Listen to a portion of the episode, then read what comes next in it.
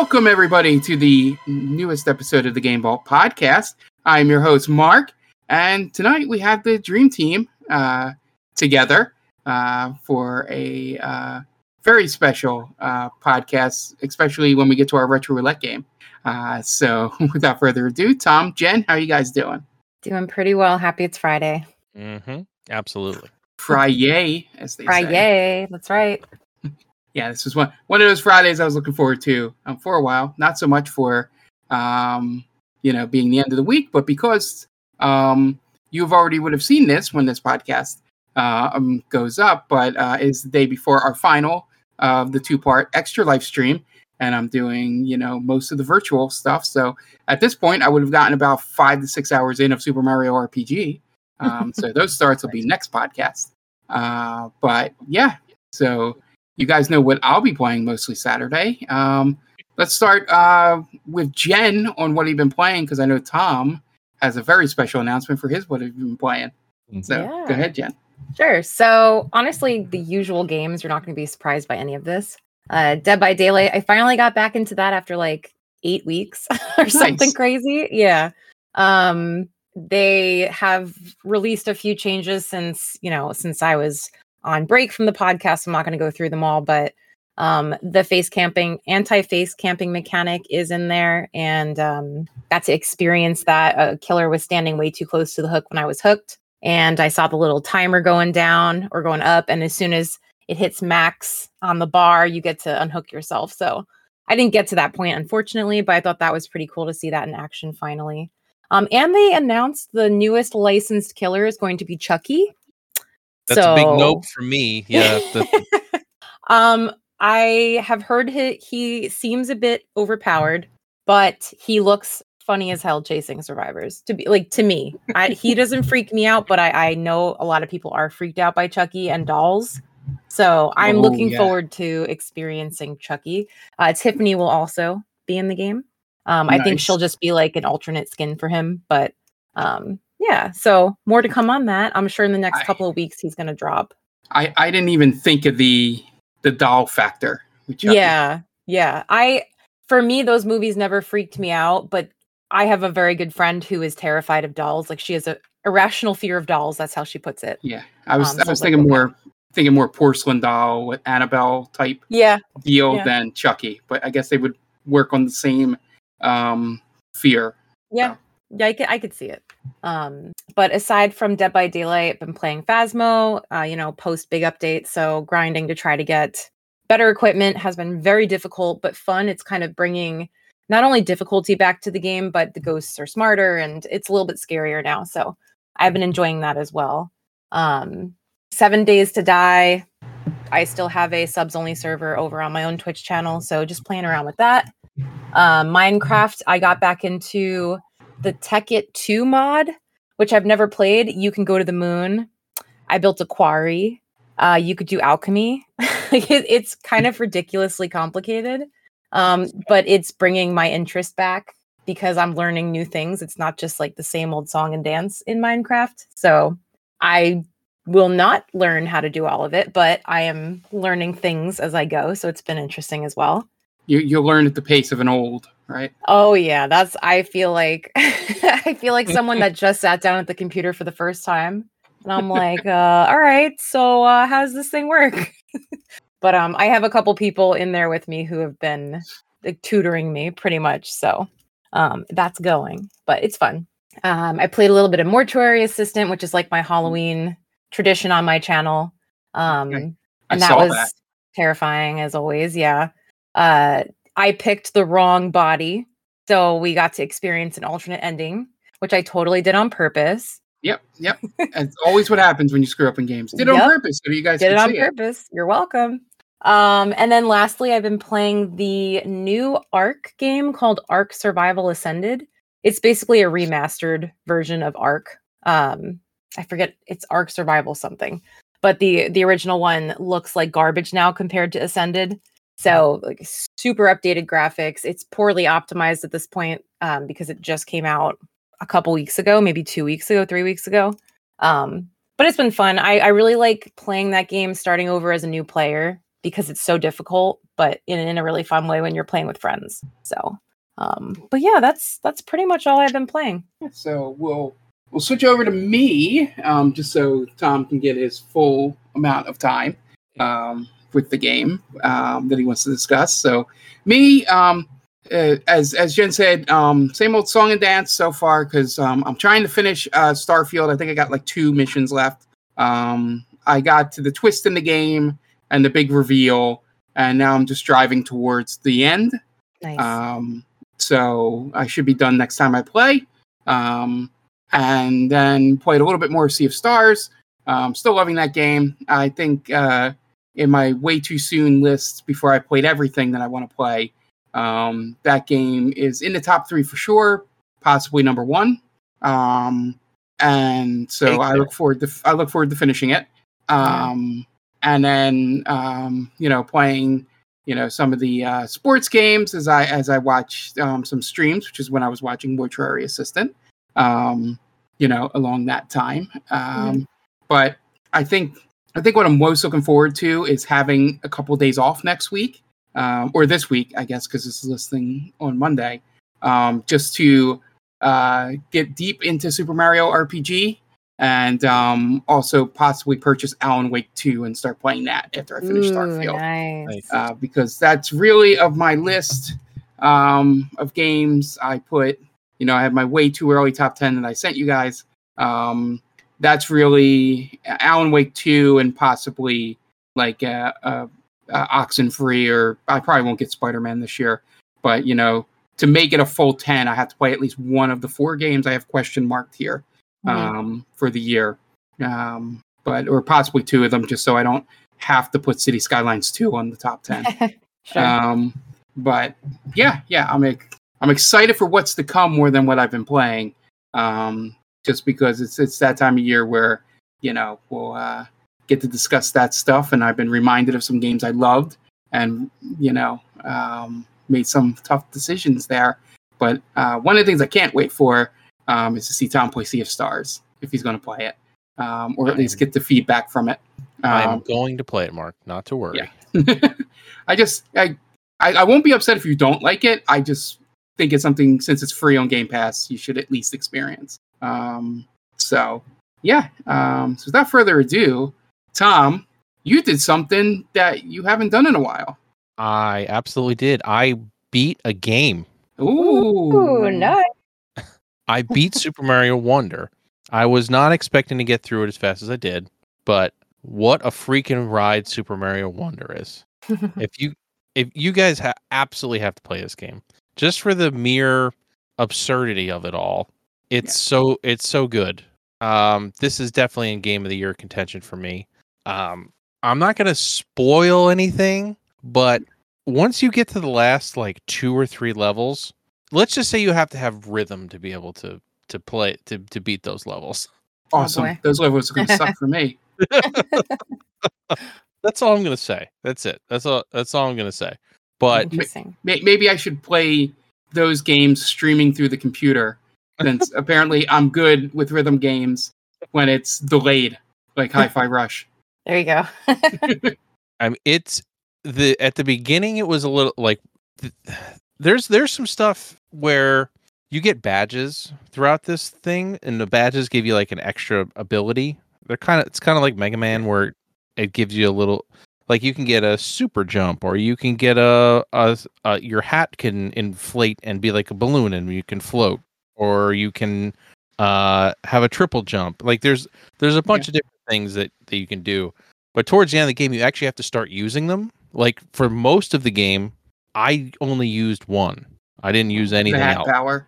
uh, there's actually like an auto super mushroom like an auto uh, it gives Oh, you okay. I didn't Uh, see out that of the- out of the gate that one it'll it'll give that's the one i used most of the game. But towards the end of the game you actually just have to start using them because you literally can't get past parts without using the right one so i i had like 35 lives going into the last world i ended with like 15 so and it was mostly on like the last two levels that i had most the most trouble because they they have star ratings also on the levels Oh yeah, I've seen that. and the last two are like five star levels. Wow. So Yeah. I it's been a long time since I've beaten a 2D Mario game. I think the last one I beat I, is probably World. I don't think I beat the- I don't think I beat Wii. I don't think I beat I don't think I beat any of the of the newer ones, but it was uh it was satisfying to beat this game. By the Uh, way, before I jump in with something, Yeah. how how old does it make you feel that Tom said I didn't beat the Wii one or the newer ones? Yeah. and it also shows you how many how many there are in general. A, a console that came out in 2006. The game is not considered under the umbrella of newer games, and he's absolutely correct. Yeah. Yeah. Uh, yes, it puts it it puts it in uh it, it definitely Yeah. puts it in perspective. I I saw somebody say uh, like they were watching Gilmore Girls and they mentioned the Xbox 360, and I was like, God, that thing My is almost God. 20 years old. yeah. They're like the new hope- Xbox 360, and I was like, that's oh. I hope it wasn't being played by the worst character in TV history, Rory Gilmore. no, no, it was uh, it was our main, main man Logan. Oh, Okay. got it. Um, yeah. So the thing I want, to, so good Gilmore Girls talk on the Game Vault Pod. Who knew? You don't know what you'll get here. Um, Tom, the one question: Did you have you played any of the the bonus stuff yet? I have not. Okay. I which bonus stuff do you mean? Is there There's stuff one. I don't know. If, I I don't know if it's because I was watching Kyle Bosman stream it. yeah. Um, and there was one level he went into, which was like an endurance test thing, where it was all of the badges, like each of the sections was a different badge. oh, that's interesting. and you could only you go so far uh, after so many badges and then you would get a checkpoint but if you failed anywhere in between you went all the way back to the either the beginning or the checkpoint Okay, I haven't um, seen that one. I've seen. yeah yeah There's definitely like bad. There's badge like uh, Yeah. trials, yeah which I've done a good number of those throughout the game. I did not hunt go like hundred percent run on this. Um, i wonder if the thing i'm thinking of is appears after you beat all those trials probably as like a final trial because there was specifically one trial where I was like, "Fuck this, I'm not, I'm done." Yeah. it was it it was I forget which one it was. It was it, it was like a wall jumping one, and Okay. I it, I was just not having a good time with it. And I was like, I just want to I want to like play through this and enjoy it. And this one level is really pissing me off. So I'm gonna I'm gonna leave this one. Maybe I'll come back to it. Maybe I won't. But I did not go back to it. Uh, so I did not beat all of the trials. I beat Yeah. most of them, but I didn't beat all of them. Yeah, I think I think some of the stuff that pops up is, and this isn't spoilers for anything. It's like sort of like go to this level to collect a lot of coins, you know, or special Yeah, coin level, you know. Yeah, they there's like break levels they call them. Yeah. Uh, so you it's basically just go and get a bunch of power ups, Yeah, or go and get a bunch of coins, or go and get a bunch of Yeah. flower coins. yeah. So and it's the all the little like weird L- LSD worlds are amazing from what I've seen. So good. Um, it's it's so we- there's such weird stuff that happen. Yeah. Like there's there's one in particular that's that stands out in my mind, and you get the wonder flower, and all of a sudden it turns like to shadow mode, like kind of like what uh inside looks like. Yeah. It was it inside? Yeah, where it's like you're just seeing shadows, like it's all black. Um, but Mario is like he like sh- his whole middle of his body stretches, and he's like he's super tall. So oh, weird looked- Mario. it's it's so weird. You, I, it's hard to describe. You have to Yeah. see it. Yeah. But it's uh there's just so much weird crap that happens Um, in this game. I, I it's so good. I am glad that you uh, did finish it. It shows how good of a game that was. That you, with the limited time you have, you know, you know, being a father and working, you know, a full time job, that you did play through this game fairly quickly. Um, I did. It with how just shows you how good it is. yeah, Yeah. for sure. It uh it took way less time than like Final Fantasy 16 did. Yeah. But I I think that is go- going to happen. But I, I Mm. did put a good I would say I put a good 20 hours into this. Yeah, I would Um, say I would say your average for a game like this, if you're just mainlining, um, would probably be ten to twelve. Yeah. you know, and then 20 if you're doing the sides or you're struggling on certain levels.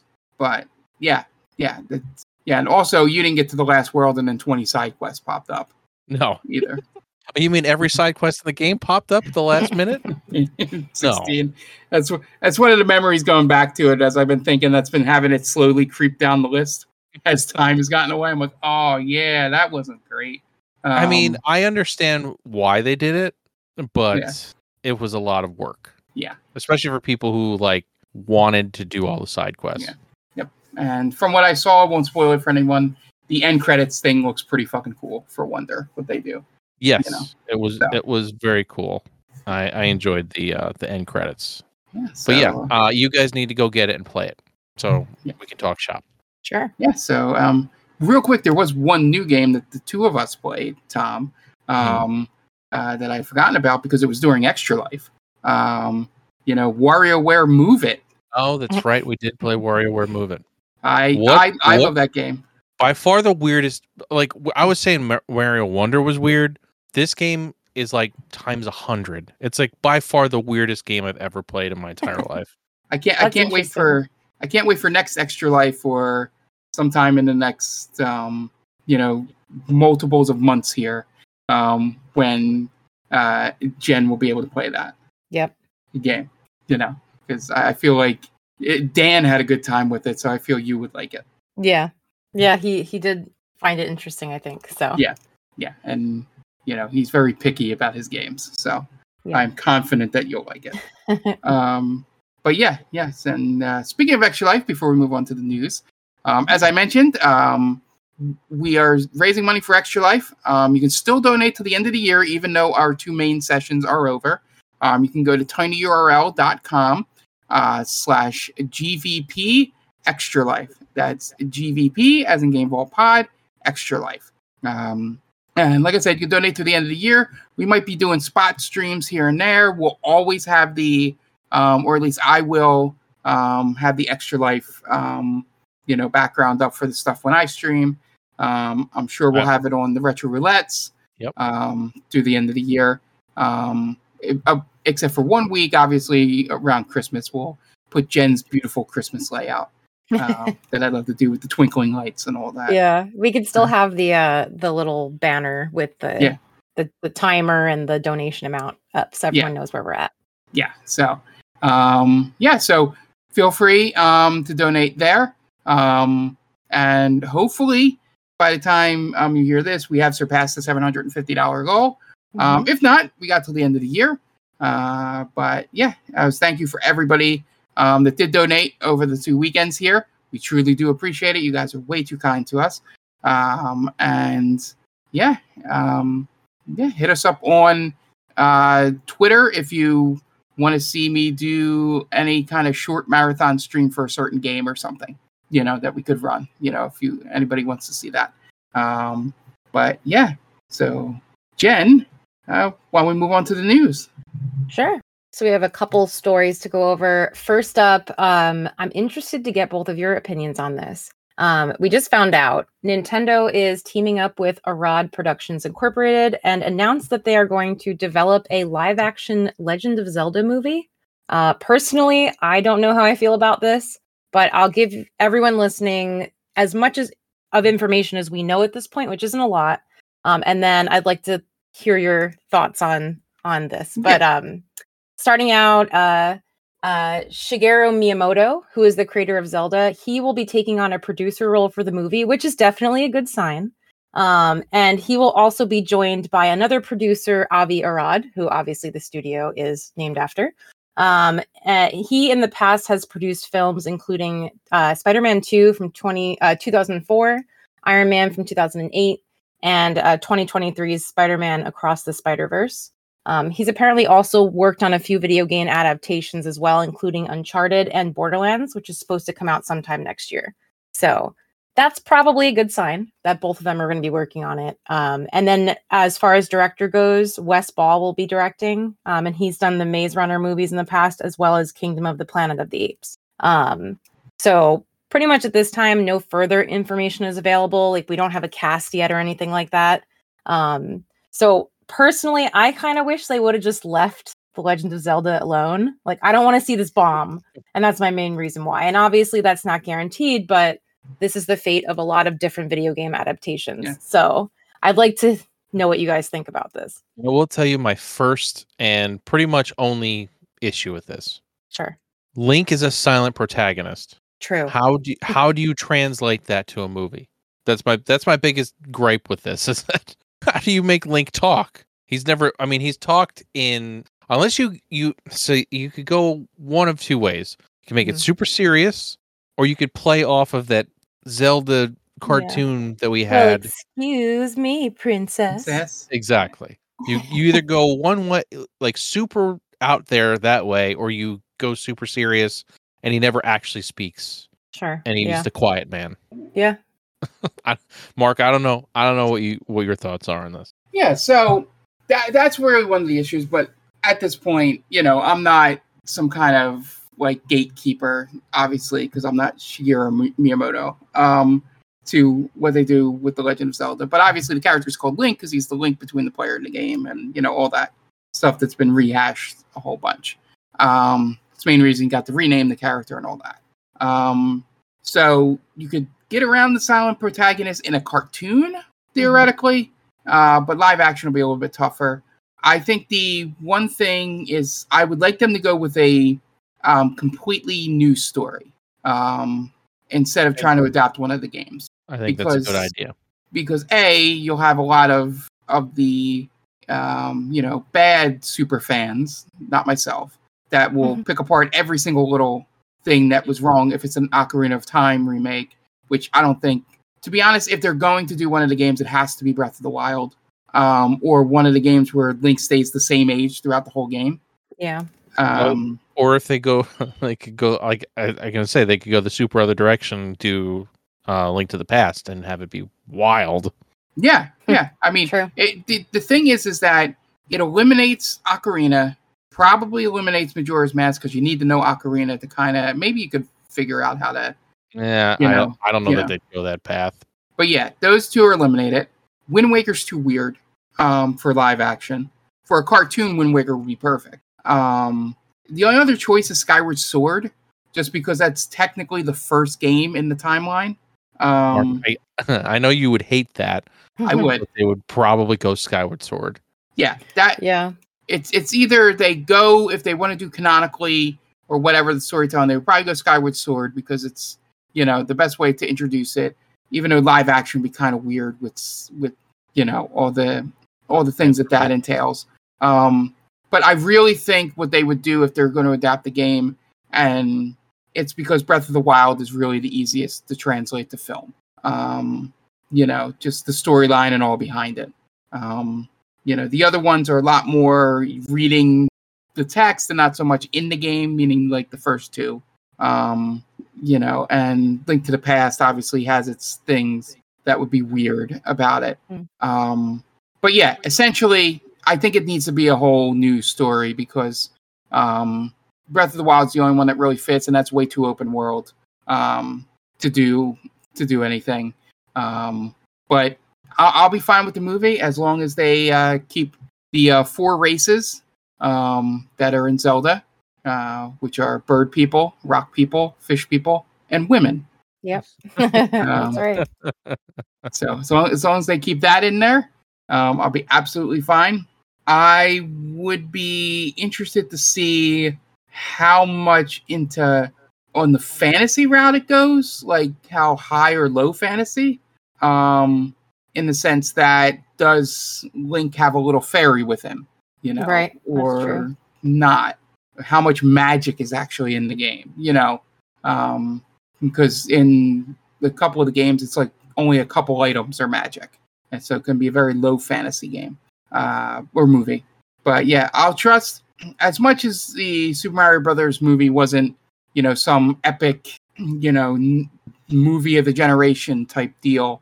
Um, I trust with Miyamoto being a producer on that Yeah. um, that he kept a lot of it true um, to what what the game was about um, while telling a new story um, Yeah. there. Um, it's just the live action part is what confuses me because they could have just done the cartoon route. Like I was really hoping for a Smash Brothers cinematic universe, that um, would be cool. you know, where they would do all these side movies and then they all come together for Smash Brothers. Yeah, that's funny. Um, but Yeah, because you already introduced a Smash Brothers course um, in in the Super Mario Brothers movie. You know, where Mario fights Donkey Kong. That's Um, right. No, yeah. that's a good point.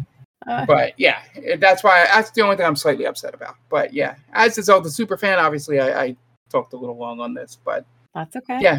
yeah, I think I think I trust that Miyamoto's there. Um, yeah, that makes me feel confident. makes At least that'll be decent. You know. makes me feel that they won't take too many liberties. Sure. With it. yeah. Yeah. Well, I'm sure as soon as we have substantial information, specifically cast and all that, we'll be talking about it more. You mean you mean Um, Chris Pratt as Link? Yeah. Actually, you know, that would be kind of fun as a future topic. Um, like picking our dream cast for Yeah, uh, we, the sh- Legend we should definitely movie. hold definitely hold Yeah. on. to that one. coming soon coming soon uh, but moving on for now um, CG, CD Projekt Red has announced that they are working on a mod editor for the witcher 3 and it will be available for pc sometime next year and it's going to be free which is amazing That's awesome. um, yeah, so this is relatively new news as well. Um, they just tweeted this out on November 15th. So their tweet is, and I quote, We're thrilled to announce that we are working on a mod editor for The Witcher 3 Wild Hunt. It will allow you to create your own experiences in the game by making something completely new or editing existing quests and content. We're planning on releasing it for free in 2024. Stay tuned, we'll have more to share next year. So that's kind of cool. I mean, basically, this mod editor is going to allow players to create their own in game experiences. So you could choose your own adventure essentially. Um, but bad news if you're a console only player, it is going to only be for PC. Um, a bunch of people were asking, I guess, under the tweet about that, and they did confirm this is this is a PC only uh, mod editor. Um, but again, n- no There are- information on this really aside from that yet. Are there mods in the console version? I don't know. I, I it's been so long since I've played it on console. I don't know. And if there is, I probably don't know about it. Like I, I didn't know about it when I played.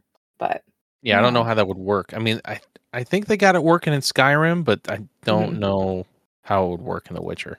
yeah, I don't know. But um, it's pretty cool that you can uh, change your own experiences and stuff. That that game is refusing to go away, which is hilarious. um, moving on to a pretty big topic we cover every year, and that is the Game Awards, which time is flying because it is rapidly approaching. Yeah, I Um, gotta get ready for my shirt. That's right. So I figured we could put in a little reminder here for everyone, a little pre-announcement that, we, as always, you know, we'll be covering this uh, live on Twitch, hopefully. Um, but the Game Awards is going to be airing on December seventh this year at seven thirty Eastern Time, um, and hosted by Geoff Keighley, as always. Um, so as we all know, there's a huge long full list of categories and nominees and i am not about to go through all of them because that would take me over a half hour at least um, but i did want to mention the few game of the year nominations and if anyone also listening wants to get involved with the voting it's actually open now for fans to participate in over at the game awards website so And that's pretty cool Can we win a Steam Deck? Is the real question. That's right. That's right. Um, so the game of the year nominations are Alan Wake 2, Baldur's Gate 3. None of these are surprising, by the way. Marvel's Spider-Man 2, Resident Evil 4, Super Mario Brothers Wonder, and The Legends of Zelda: Tears of the Kingdom. So it'll be I- interesting, I guess, to see which game wins. I, it might be a controversial point to make here, but I actually think that RE4 might be the weakest link in that. I, That I group- don't. s- Here, here's my issue with it. They did not put Final Fantasy 16 on it, which I know it's a it's a game that some people really like, some people don't like. But Resident Evil 4 is like the same game. It's just it's an upres version of Yeah.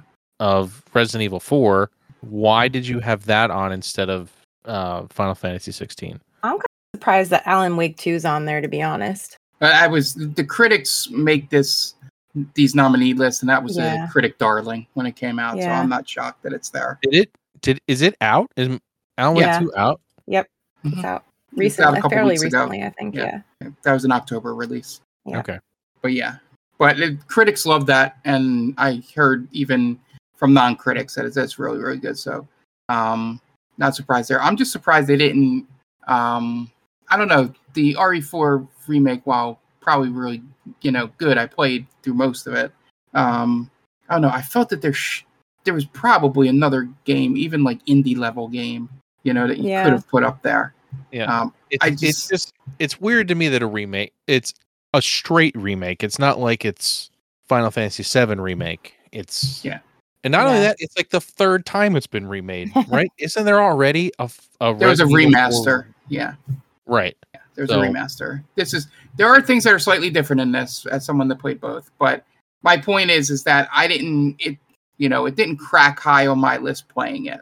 Um you know, Yeah. there there's like there's there's even like, you know, games like Lies of P and you know, things like that that, you know, probably deserved it. But we can we can have this discussion game of the year stream, That's true. but that's just the, you know, first thing that, you know, popped off. It just felt like yeah. critics had to put a certain amount of games and you know just put a game they remembered you know Eh, Yeah, that was definitely the outlier to me. I Yeah. agree. Yeah. Well, we'll see. Well, Again, more to come on this uh, in a few weeks, which is crazy. yeah which means it'll win tom but Yeah. Oh, right. I'm sure. I'm There was, sure like- it'll win. yeah. Yeah. We'll see. If Alan if Alan Wake does not win, it will be RE4. All right. So, uh, last news topic for me um, Valve has announced that we will be getting the first upgraded version of the Steam Deck, which is going to be called the Steam Deck OLED. So, pretty simple name there. Um, and as of us recording this right now, it is actually already available for purchase because it released on November 16th. Um, so, basically, this improved Steam Deck is going to have, as the name alludes to, an HDR OLED screen which will make the colors more vibrant.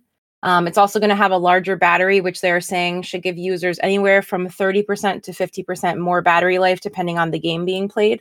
Um, and then the OLED screen itself also uses less battery power as well, which helps, you know, improve the battery life overall. Um, they're also saying it's going to feature an updated and more efficient AMD APU and Wi-Fi 6E. Um, so Valve is saying that this should result in download times up to three times faster uh, because there's going to be increased bandwidth and lower latency. Um, and then lastly, it's supposed to run cooler as well because it has a bigger fan and improved thermals, and it's 5% lighter than the original Steam Deck. So, um, some pretty decent, I feel like some pretty decent improvements here. Um, I, I know, have I have to say these were like all of the things that I wanted in the original yes. I was just going to say, I know you had mentioned that you were glad that you didn't get the original Steam Deck because these are all things that we wanted to see the first time around. Absolutely. So, um, yeah, yes. I mean, I wouldn't have been mad if I won it last year at the Game Awards, but Oh yeah. I'm glad would have that taken I. a I would have yeah. taken a free one. Let's for be sure. honest. But the seeing all of these things makes me go, man, hmm do I need a Steam Deck? right now yeah now it's it's getting it's getting to us i think um so my favorite my favorite thing jumping ahead a little bit from my notes my favorite thing are the storage options because if you remember the original steam deck starts out pretty small and the beefiest storage options not that great still Yeah. so i mean we're looking at some much larger storage options here too which i love um so and you can still upgrade it, which is awesome. Exactly. Yes. So overall, there's going to be three versions purchasable, or actually, there are three versions purchasable. Um, so the basic specs, it's going to have a 1280 by 800 HDR OLED display. It's going to have a 7.4 inch diagonal display size. As I said earlier, a 6nm APU and Wi-Fi 6E, a 50 watt hour battery, uh, which is about three to 12 hours of gameplay, depending on the game again. Um, and then a 45 watt ba- power supply with a little bit less than a three foot cable that it's going to come with. Um, now, the three different storage options. Um, the first one is the lowest, the 512 gigs, which the original Steam Deck, that was the highest that you could get. Mhm. Um, so this is the lowest. It's going to be, or it is $549. And aside from the specs I mentioned, it'll also come with a carrying case and a Steam profile bundle. Um, the next tier up is a one terabyte for $649. Um, and aside from the carrying case and the Steam bundle, uh, Steam bundle, it will also give users an exclusive startup movie an exclusive vi- virtual keyboard theme, which I think that's kind of lame, but whatever. and then with, comes with a case, doesn't it? it does, yes. It just comes with the same case as the 512 gig does. Unless it's slightly different. They didn't say. Well, they But, I um, think this one also has an anti-glare screen. So That's the, there's that's the other okay. big thing. That's good. That's nice that there's something else included in there. Um, because the third tier is still one terabyte, but they're calling it the limited edition one terabyte. Um, this one's only available to the US and Canada, and it's selling for $679. Fuck it, rest of the um, world. Yes. And um, this one will have an anti glare etched glass screen um, and also a limited edition carrying case with a removable printed liner. So that was a very specific thing that they mentioned. So I, d- I don't know. But maybe someone's like, oh my God, that's it. I'm doing it for I- those reasons. But uh, yeah. I thought it would have day one uh, inscribed on it, Well, or it is whatever, Just or, or whatever's on your Xbox One controllers. It, it it is a different color. It does have like it's like um a see through. It's smoked. It's got a smoked case instead of a like a a standard black case, and case. it's and it's got like red joysticks. So Okay. it does look a little different. It's Well, not just good. like oh they said it's limited edition and that's it. right. So, So yeah. Um interestingly, now that this new version has launched, um the Steam Deck OLED is now the default Steam Deck moving forward. So Valve is currently phasing out the original LCD models, but you can still get your hands on one if you want. Um, and they've been discounted in price, which is nice. So it will now cost $349 for the 64 gig, $399 for the 256 gig, and $499 for the 512 gig. So if anyone out there is still dying for the original LCD model, you can still purchase them. and it's cheap. Um, and it's cheaper, which is amazing. Like almost two hundred dollars cheaper for the biggest for the biggest uh the five hundred and twelve gig one. So um, Yeah, yeah, but that's- that's that's all I have on my end for news. All right, and speaking of the Steam Deck, that'll lead us into our main topic, and uh, we're talking about handheld games here, and we have a special guest joining us, uh, Jonathan. Say hello to the audience. Hello, I am here as a handheld aficionado and also to tag in for Jen to literally save her ass Yeah. yes, because she uh, can't sit down for too long if- for Yeah, people so- who haven't heard her say that on her streams. Anyway, Yes. yeah. So ten, Jen taking a little break here in the podcast between the news and retro roulette. Um, let her take a little breather, tag out, um, just so us three guys here can discuss handheld games. And Tom, why don't you introduce your, you know, genesis for this topic and you know what we'll be discussing. Sure. So recently we've seen a deluge of of handheld PCs come out following the Steam Deck and the Nintendo Switch also. Um and it just has brought to light that man, handheld gaming is back with a vengeance. And there was a time when handheld gaming really wasn't as popular as it is now. Um but I like to call this the rise, fall, and rise again of handheld gaming. I think I think we've gone through ups and downs in uh, handheld stuff, and I just wanted to talk about it. I'm um I would I would like to start at the beginning. I mean the the Game Boy was a juggernaut. There was nothing that could touch the Game Boy, and everybody had one. Grandparents had them, kids had them, teachers had them. I mean any anybody you could think of had a Game Boy, and there was a game for them. There, uh, I mean, Tetris was loved by everybody. Yeah. Uh, and it being a pack-in game with the Game Boy, people kind of just bought it for Tetris, and that was it. That was their Tetris machine. Yeah, it was the Uh, original Wii Sports. Yeah, exactly. Um, For- eventually, they they included a Mario game because they thought, man, this is a Nintendo system; it should have a Mario game. But originally, the Tetris was the killer app for the Game Boy, and it it definitely showed. The Game Boy is the most pop, what still one of the most popular systems of all time for including Game Boy, Game Boy Color, Game Boy Pocket, which essentially they're all the same thing. I think that's cheating because It is there's cheating. definitely a lot of people I- who bought I a Game Boy. Color. I agree it's kind of cheating, but they all play the same they're all they're all based on the same hardware. Even Yeah, though I- the Game Boy Color is a little a little more powerful. To yeah, to me they're different because the game there were a lot of games that were exclusive to the Game Boy Color, and so Yeah, I- there were I- I- a lot yeah, of people who would have bought a Game Boy Color as a like new version of the Game Boy, like not just Yeah, I, I, Yeah. I would agree in the sense that if there's exclusives, then you can kind of separate them. Um, it, and especially with there being whole new hardware, I guess I guess you get into a little discussion with whether that theory that I just put out there is true when you start talking about the 32x and stuff like that. But um, yeah, at least in the handheld world, that's how I would dictate it. Um, yeah, so you know, I had Game Boy, um, you know, growing up as we all did. Um, just be sure not to play it out in the sunlight or um, anywhere where you need any backlighting. Um, uh, you know, first run of that stuff, not not realizing that you do need those things. Um, but yeah, the, the thing I liked about Game Boy, and then I'll let you boys jump in with the you know offshoots and all that stuff because I only had an original Game Boy. Um, I I ended up playing a lot of weird games on it more than um, you know the NES uh, that I had an NES and the Super Nintendo uh, by then. Like um, obviously I had Tetris. Super Mario Land is a weird game. I had that. Um, played this really weird football game. It was play action football, I believe it's called. And basically you were just little dots on a football field um, running around. Um, you know, and then playing some of the ports that came over, like Burger Time and stuff like that. Um, yeah, it wasn't. It was more that I had. I think I might have played more with the Game Boy, but play had less games, if that makes sense. Mm-hmm. Um, in my in my arsenal for that. But yeah, the Game Boy. You know, I probably got out of the Game Boy right around the time when the most popular Game Boy game ever was released. Um, because I do not fall in that category uh, for Pokemon.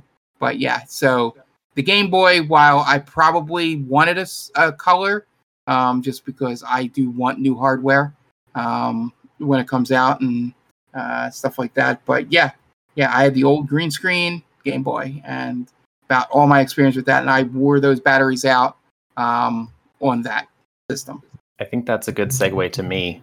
Yeah. So um, I am younger than you, and um, so my parents got divorced when I was three, and so that meant that like we had like a console at my mom's house and a console at my da- a different console at my dad's house, and so I didn't get to play a lot of like I never got very far in any PlayStation or N64 games because I would have like I couldn't play it on the weekends essentially. Um, but uh, so this like solution to this is I got a Game Boy Color. That was the first one that I got. Um, and when we were at Target to buy uh, to buy a Game Boy, we asked the guy like, "What game should I get? I don't know what any of these are." Um, and he looks at me and I'm, I'm a small child, and he's like, "You should get Pokemon. That's the game that you want." I don't even bother. Like, I'm not even gonna bother asking you what you're interested in. You should get Pokemon. um, and so then I played Pokemon, and then I loved that, and then got into, or um, there are a lot of other Game Boy games that I have fond memories of and stuff. But um, it it was like my most played console at that time because it was easy to take with me everywhere. Yep. Yeah, I'm with you there. I I got a Game Boy later on. I did not get it when it first came out. I got it um it was my console between NES and a PlayStation was the next console we had. So we we got had gotten the Game Boy in between there because we spent a lot of time traveling. Also, I've I have family that lives six to seven to ten hours out of the way. so we spent a lot of time in the car. So the Game Boy was perfect for that.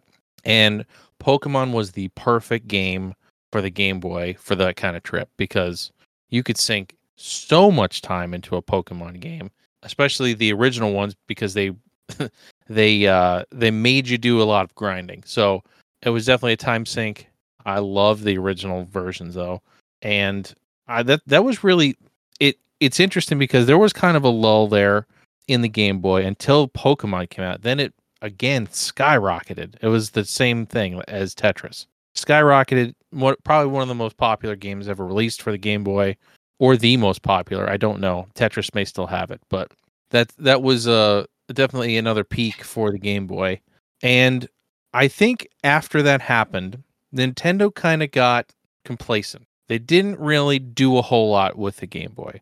They made it a little smaller. They gave it a color screen. Obviously, there there were a few, a few Game Boy Color uh, only games, but there were also games that played on both, and they had different versions depending on what Game Boy you played on. If you played on a color, if you played it on a regular Game Boy. Link's Awakening DX comes to mind. Any of those black cartridges you could play on a Game Boy Color, and it would have actual color palettes, or you could play it on regular Game Boy, and it would actually play.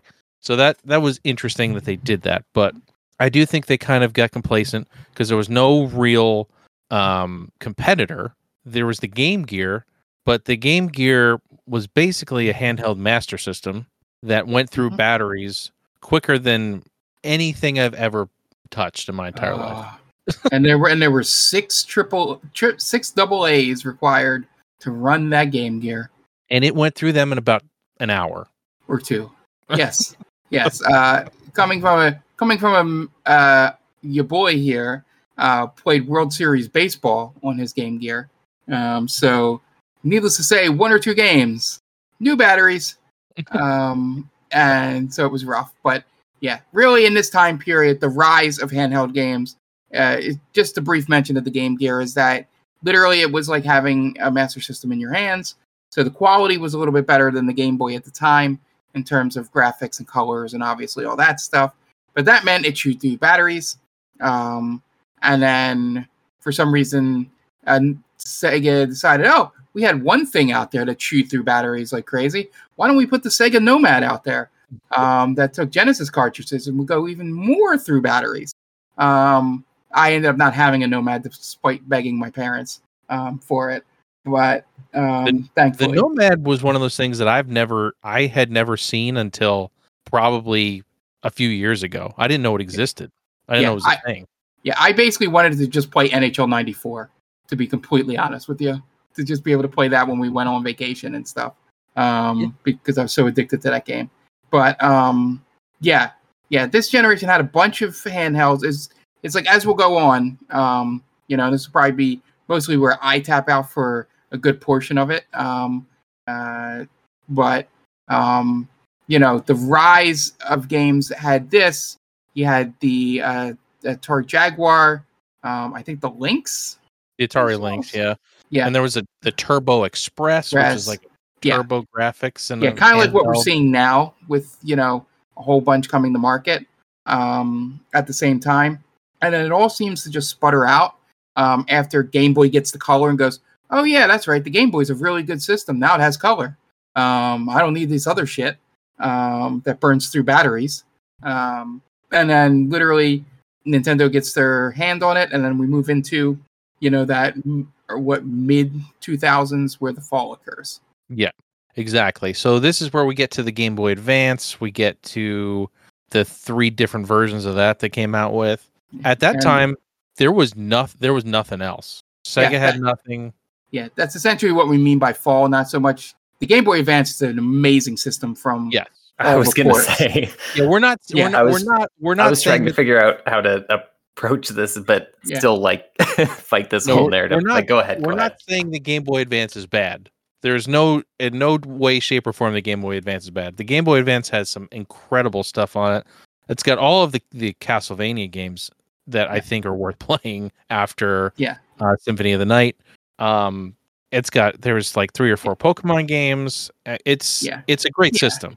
Yeah, it does essentially- it does it very well. It took what the Game Boy Color did and just did it better, which is what Yeah. everybody wanted. yeah, and essentially what we mean by fall here is the market itself. It was just Game Boy Advance and nothing. Sure. Um, Yeah. so you know, Nintendo had the monopoly on it. Not many people were doing, unless if you were a kid or or kind of like in Jonathan's situation and, and Tom's situation of like traveling a bunch. You know, nobody was buying handhelds to just sit at home and play at this point because mean- the home consoles have gotten so much better.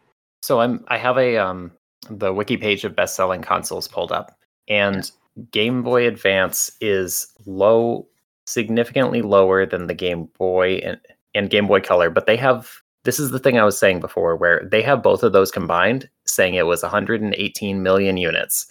And but I think that's cheating because Yeah. that is covering uh what 13 years of many different devices that people would have bought multiple Game Boys or like people Yeah. would have bought a Game Boy and then bought a Game Boy Color later or bought a Game Boy Pocket or a Game Boy Micro or whatever because those are all very like there are huge advantages to those later versions.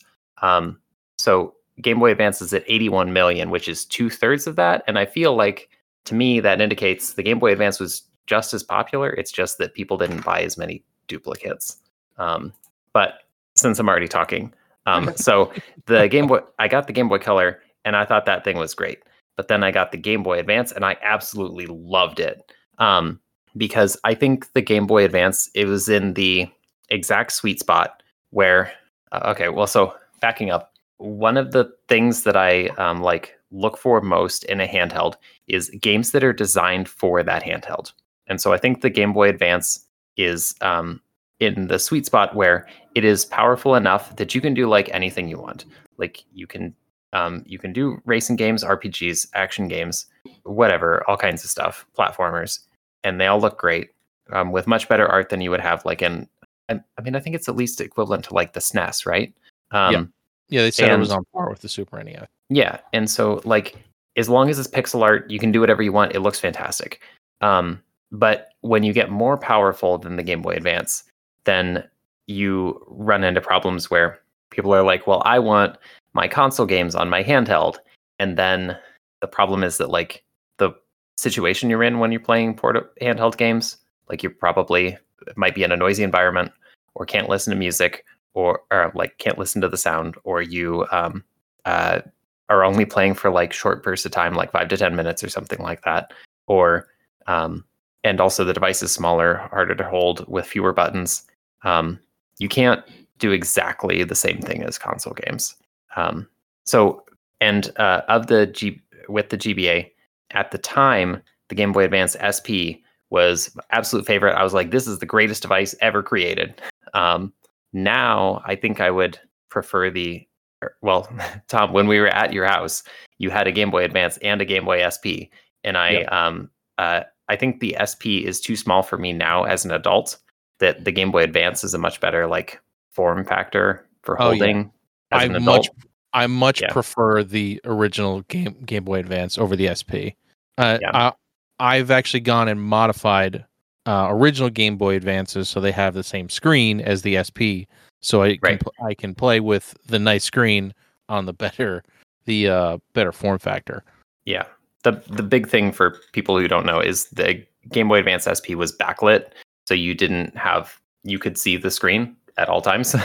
which was Like, mind blowing at the time. Mind yeah, exactly. Okay. Uh, but it. yeah, once we get sorry, I didn't mean to cut you off. No, no, I'm done. Okay. So we get to the Game Boy Advance. The Game Boy Advance SP comes out, and here comes Sony with possibly one of the greatest handheld systems of all time with the PSP. Um, it was um, it was incredible to see how powerful they could get a handheld at the time. Um, it was essentially playing PS2 level games on a handheld. It had a really nice screen. It had a really nice layout, and Nintendo finally was challenged with with a, a handheld device, and it was a great time to be a handheld gamer because you had stuff.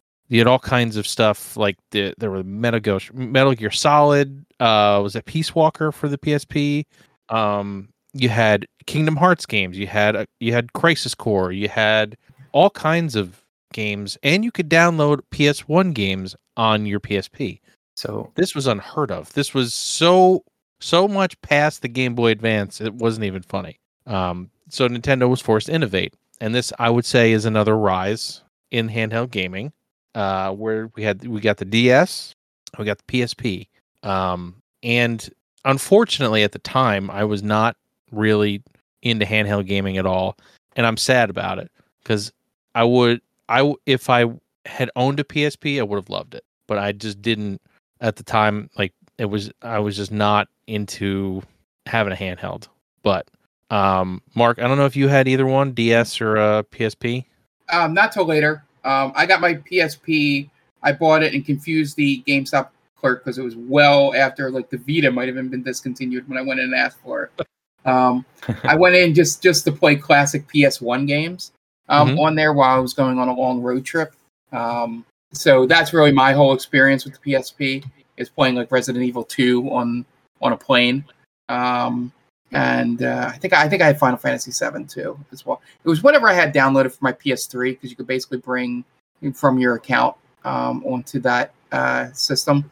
oh that's right it Um, had and it had remote play how could i forget that it had remote play for your ps3 Yeah, Unreal. So, so yeah, it was um, it it was that was that was basically the extent um of it. The the only thing memory wise PSP is that it was the first time I learned about um you know the battery issue um for those type of batteries where they would Uh, like get real swelling. fat Yeah. um, uh, because I found it, you know, after not playing it for a year or so, and had big fat battery on the back um, there. But yeah, that was that was my extent. I did not have it. I had a DS later, and the funniest thing about the DS I have, which I kind of can't find, um, is that I just bought it. I should have probably just bought a GBA because all I did was I had I got that DS off my cousin um, for real cheap, and then all I played was uh, Link to the Past for the GBA version on that console. I don't even think I ever played a DS game um, on it. Uh, but yeah, it, this was that time period where I was strictly. Um, I think I've said it on the podcast before. I was strictly in my some of those, a lot of those games that are handheld or most games in general are are just the things for nerds and we played Madden and NCAA because you know we're cool guys um, for a few years there, um, like late high school, early college. Uh, before I finally realized I was like, you know what, I'm a nerd. I'm a I'm a nerd. I will play these nerdy games that I want to play. Um, and not worry about looking cool. But yeah, this time period was definitely during that where I was trying to fit in, you know, you know, floating between, you know, the jocks and the nerds in high school and just kind of trying to stay on the jocks good side. Um, so I, I like Tom. I'm more on the flip side than Tom. Is I wish I was into handheld gaming at this point for the DS, um, more than more than the PSP. Um, just because um, I have a lot of people that swear, you know, there's a lot of really good DS games, and probably would have played the hell out of Ace Attorney um, and things like that um, when I was that age. But yeah, yeah, I feel I feel even if we start talking into modding and stuff here, you two probably have better opinions at this I- this time period. I have so many things to say about these two systems. I'm I'm sorry in advance for how long this is going to be. No, okay, so the first thing is I have to talk about my personal history with this stuff. All right. So I already told you I Game Boy Advance. I thought it was I loved it. And then the Game Boy SP even better. And then um I didn't like follow gaming news at the time. So we would just like walk into the video game store and they would have new consoles and we'd be like, "Oh, hey, what's the new console?" And so I remember we walked in and they're like, "Oh, we just got this um the new Game Boy in. It's the Nintendo DS. It's got two screens. The bottom one's a touch screen." I was like, "That sounds terrible. I don't have any interest in that. I'm gonna keep playing Game Boy Advance, my Game Boy Advance. Where's the used Game Boy Advance games, please?" And then um in the PSP came out around the same time, uh, but like later, I think. Anyway, so I remember I walked into the game store and they had the PSP and they're like, "Yeah, Sony made a handheld." And I'm like, "Well, I know I have seen I have seen a lot of um, new handhelds handhelds come out that obvious were obvious failures like from the start, like um the Nokia N-Gage. I remember Oh, walking yeah. into Oh, the game yes. store one week and they had a Nokia N-Gage as uh, like on the display, and I was like, "This seems really stupid," and it's and I I'm not even gonna bother like trying this. And then the next week I went in, they didn't have a display model anymore. wasn't the N-Gage the one that had that really terrible Spider-Man game on it? That Uh, it was maybe. yeah, it was one of those or the one was the N-Gage the one that was trying to be a phone too. Yeah. Yes. Okay, then it was that. There's like really bad tie-in with like Spider-Man Three or something or whatever would have been the Spider-Man movie at the time. Yeah. I don't know. Um, that's just a really really bad game. So anyway, um, but the PSP came out, and I was like, Sony is legit. They actually make video games, and um, so I they had a PSP, and I was like, I'm gonna go ahead and get this and try it. This is gonna be my successor to the Game Boy Advance, and I have a lot of conflicted feelings about the PSP because one, it is the number one example of the thing I was just saying the Game Boy Advance avo- avoided is once you get my problem with the PSP is a lot of games for the PSP were not are not designed as handheld games. By which I mean they um, took like a PlayStation, like the mechanics and whatever of a PlayStation game or PS2 game, but you don't have sh- the um, triggers and you don't have a second analog stick, and so you just you can't just do that. Um, you have to have different games that are designed for different controls and like a different form factor and stuff like that. Um, and so I got the PSP and I was looking through PSP games recently, and I think the game that I got at launch was Coded Arms, which was an a first person shooter. And Ooh, not good. the thing to know about the pers- about the PSP is that there were a lot of people who made first person shooters for it. And uh, obviously, you should never ever try to make a first person shooter for the PSP because it will be it is just going to be it it it feels so incredibly bad. I think I had to I could only play for like 15 minutes at a time before my hands hurt too much. And this was as like a freshman or soft as like a freshman in high school. Like I was young, I did not have hand problems. Um and but now PSP is one of my favorite handhelds of the things that I have. Um it feels very nice in your hands and it is extremely light. It's easy to stick in my pocket. And um, there are, like Mark was saying, there are a lot of really good games for the PSP. So I was curious about this the other day. Why is it that now I have a PSP that I love and it is full of games that I think are great? But at the time when I bought a PSP, I thought it was terrible. And there were, I could not find a single game that I was interested in. And so I looked through the his or the um, release date like all of the PSP games by release date. And it's the thing about the PSP is that it's not until like at launch there were racing games and sports games that were like well received and people liked them. And when people say, um, when I saw reviews about people liking their PSP at launch, it's because they played those games, which were good and um, they worked well on the PSP, whatever. I'm not interested in those. There was not a game that I was interested in, like a genre I was interested in, that had decent reviews until two or three years after the PSP came out.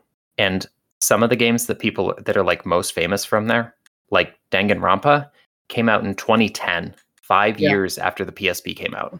Um, because the Vita came out six or seven or seven years after the PSP. So that's like a long life.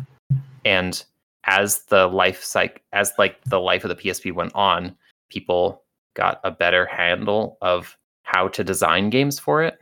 And so stuff like um I know you two, I know a lot of people are going to say I'm crazy for this, but um Crisis Core and Birth by Sleep I think are really well designed for the like for the PSP's control scheme.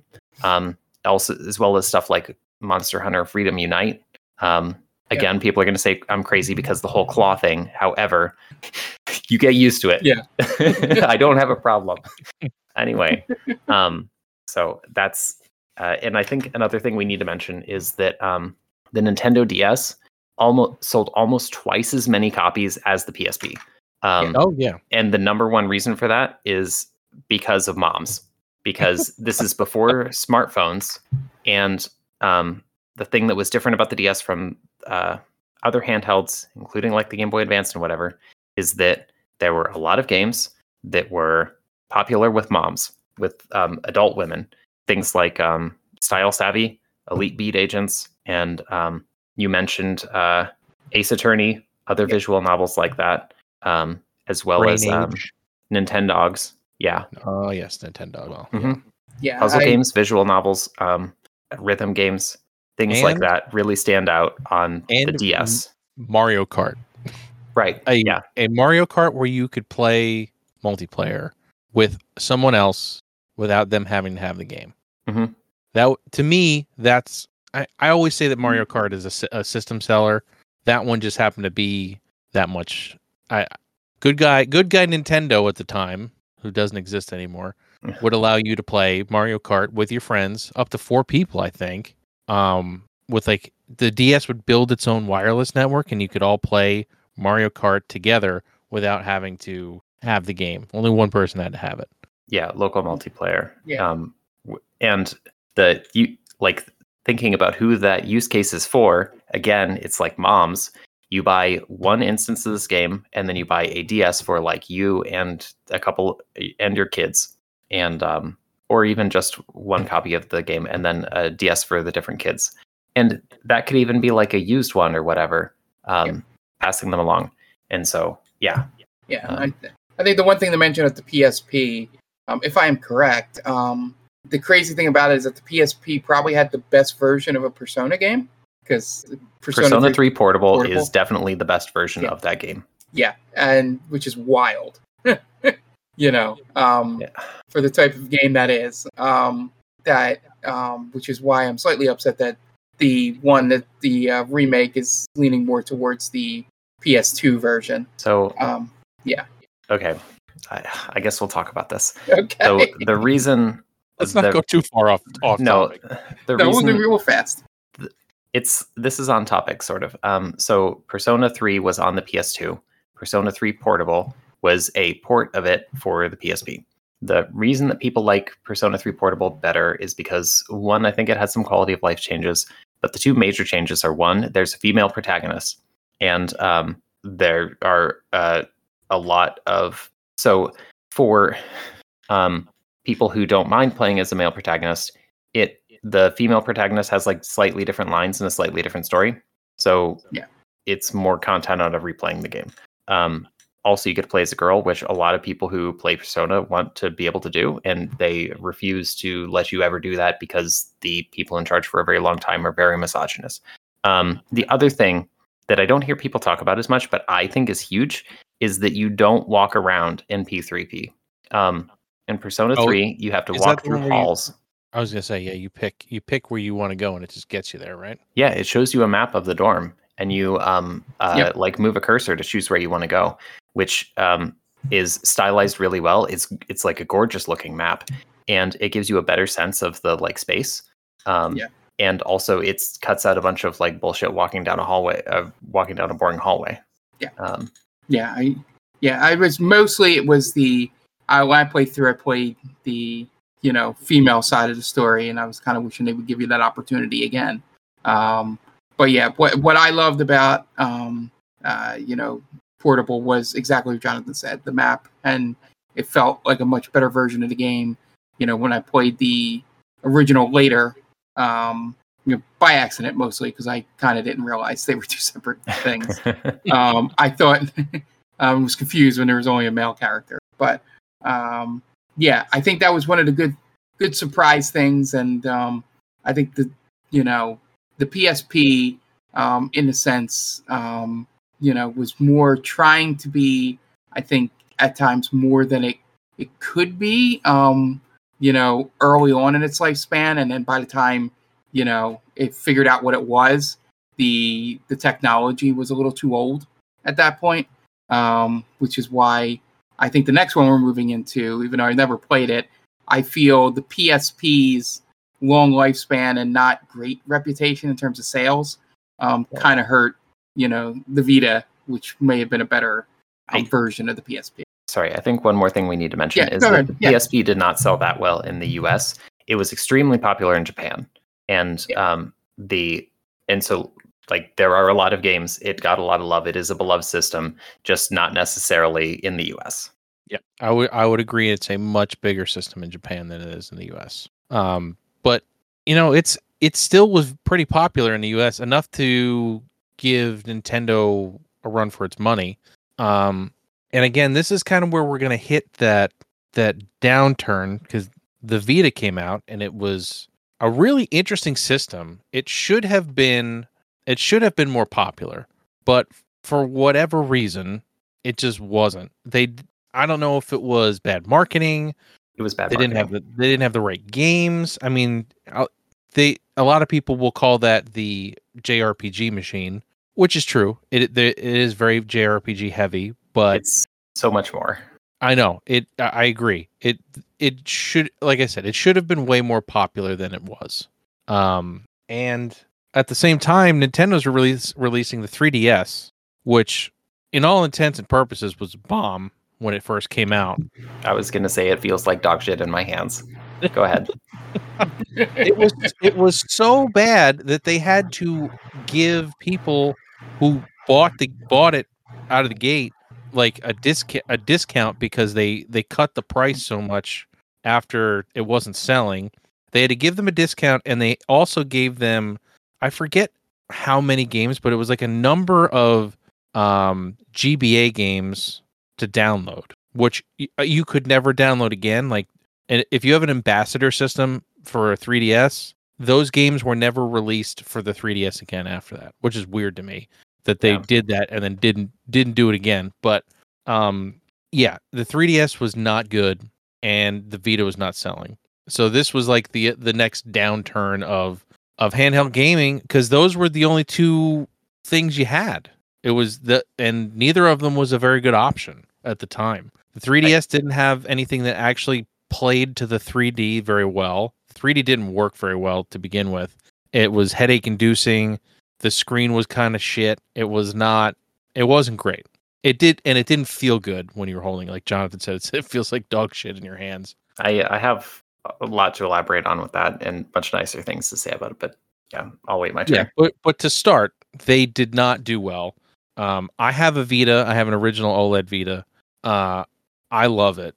I I I Mhm. I bought it well after the fact, but I um I really enjoy it. I think it's one of the best ways to play.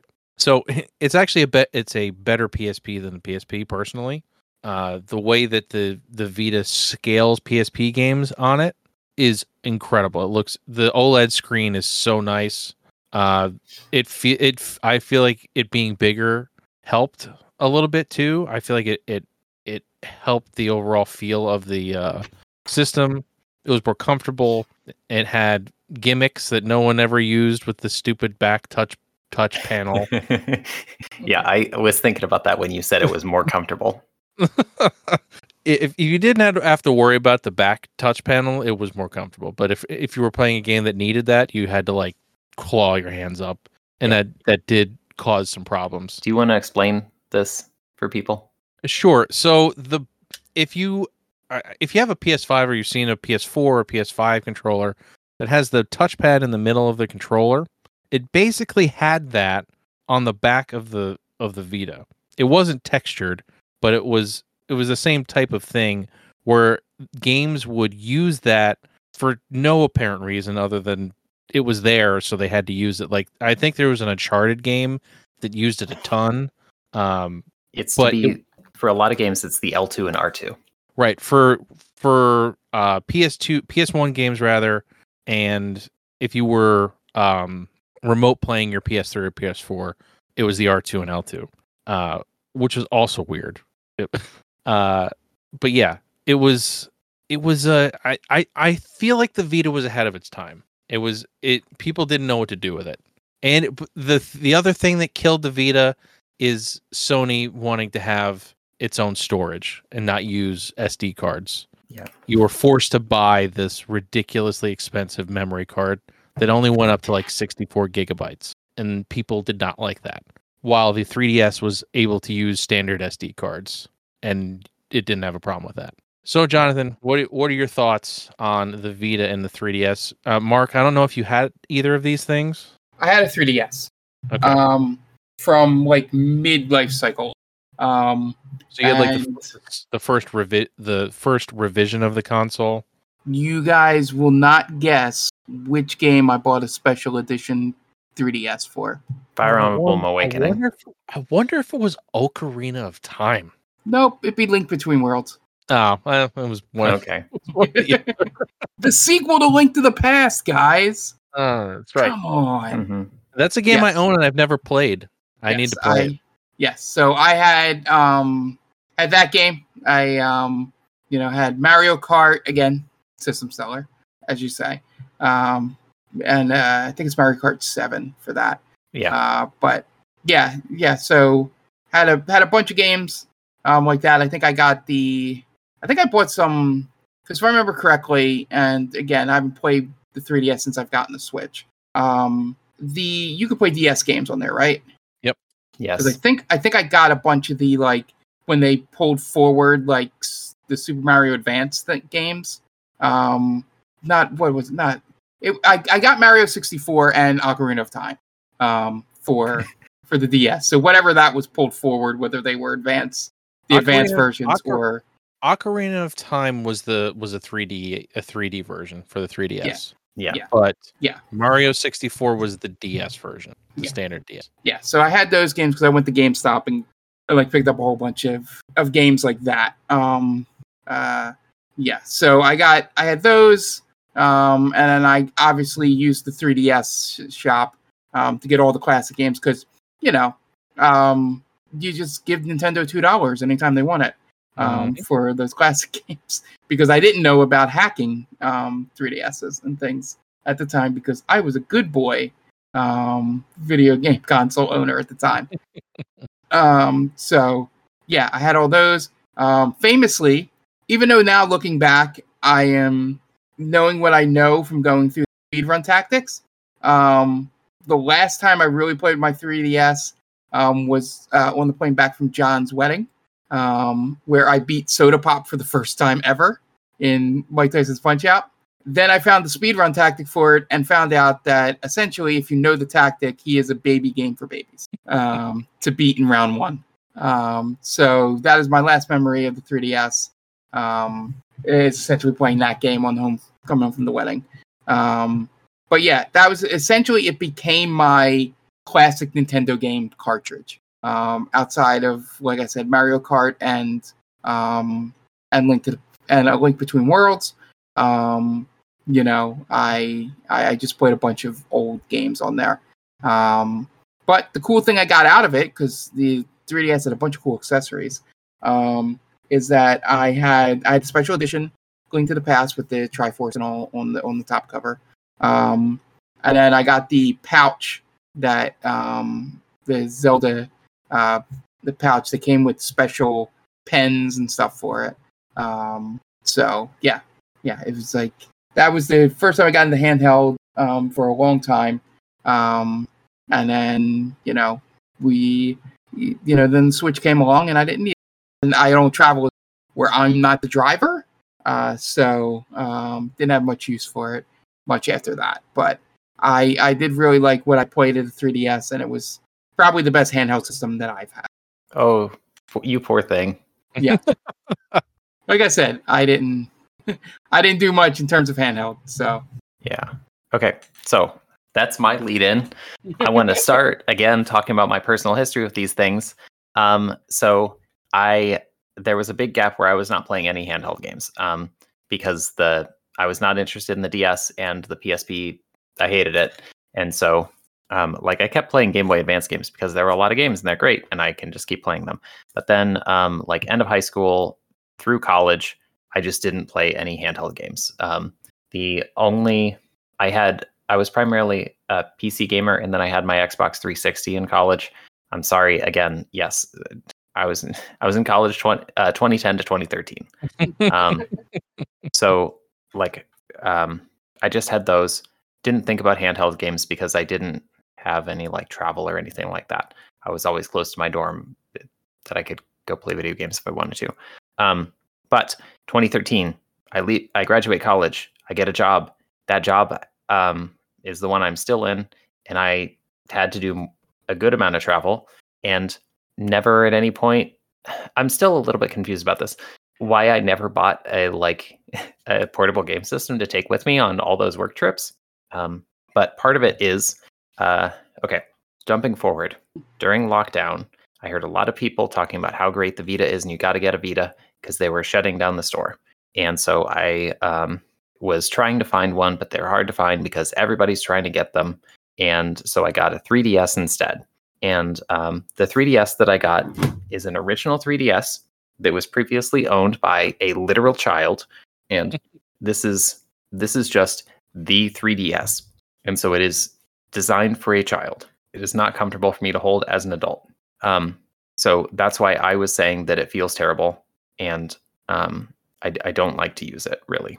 I know a lot of people online who really, really like 3DS, but all of them are either using a 3DS XL or a new 3DS or a new 2DS or something like that, one of the newer ones, which are much more ergonomic design and also designed to be used by an adult. Um, the Vita, I finally got one. It is my second favorite handheld console after the Switch Lite. Switch Lite has uh, four shoulder buttons, which basically automatically means it wins. Mhm. Um, the Switch Lite also, for anybody at home, the buttons are all much better than Joy Cons. Um, it's also way better to use than a Nintendo Switch. Um, but so Vita, second favorite, and um, I really like this thing. The um, the Mar- or uh, Tom already mentioned a lot of the problems. Um, the reason, so this is again like with the PSP. I really like it now, and so I was thinking, why did I not get this thing at the time?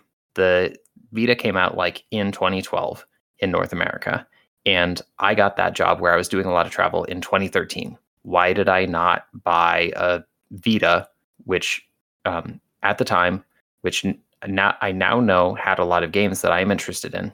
Um, and so I was thinking about this, and I talked to other people online. So I distinctly remember hearing about the Vita when I was in 2013, like in the apartment I was in at the time, um, when I had that started that job. And what I remember, literally the only thing I heard about the Vita is PlayStation has released a new handheld. You can use it to play PlayStation 3 games, um, like to stream PlayStation 3 games to it, remote play. And I thought, that's really stupid. There's no way it works. And I cannot imagine any use case for I am in my home.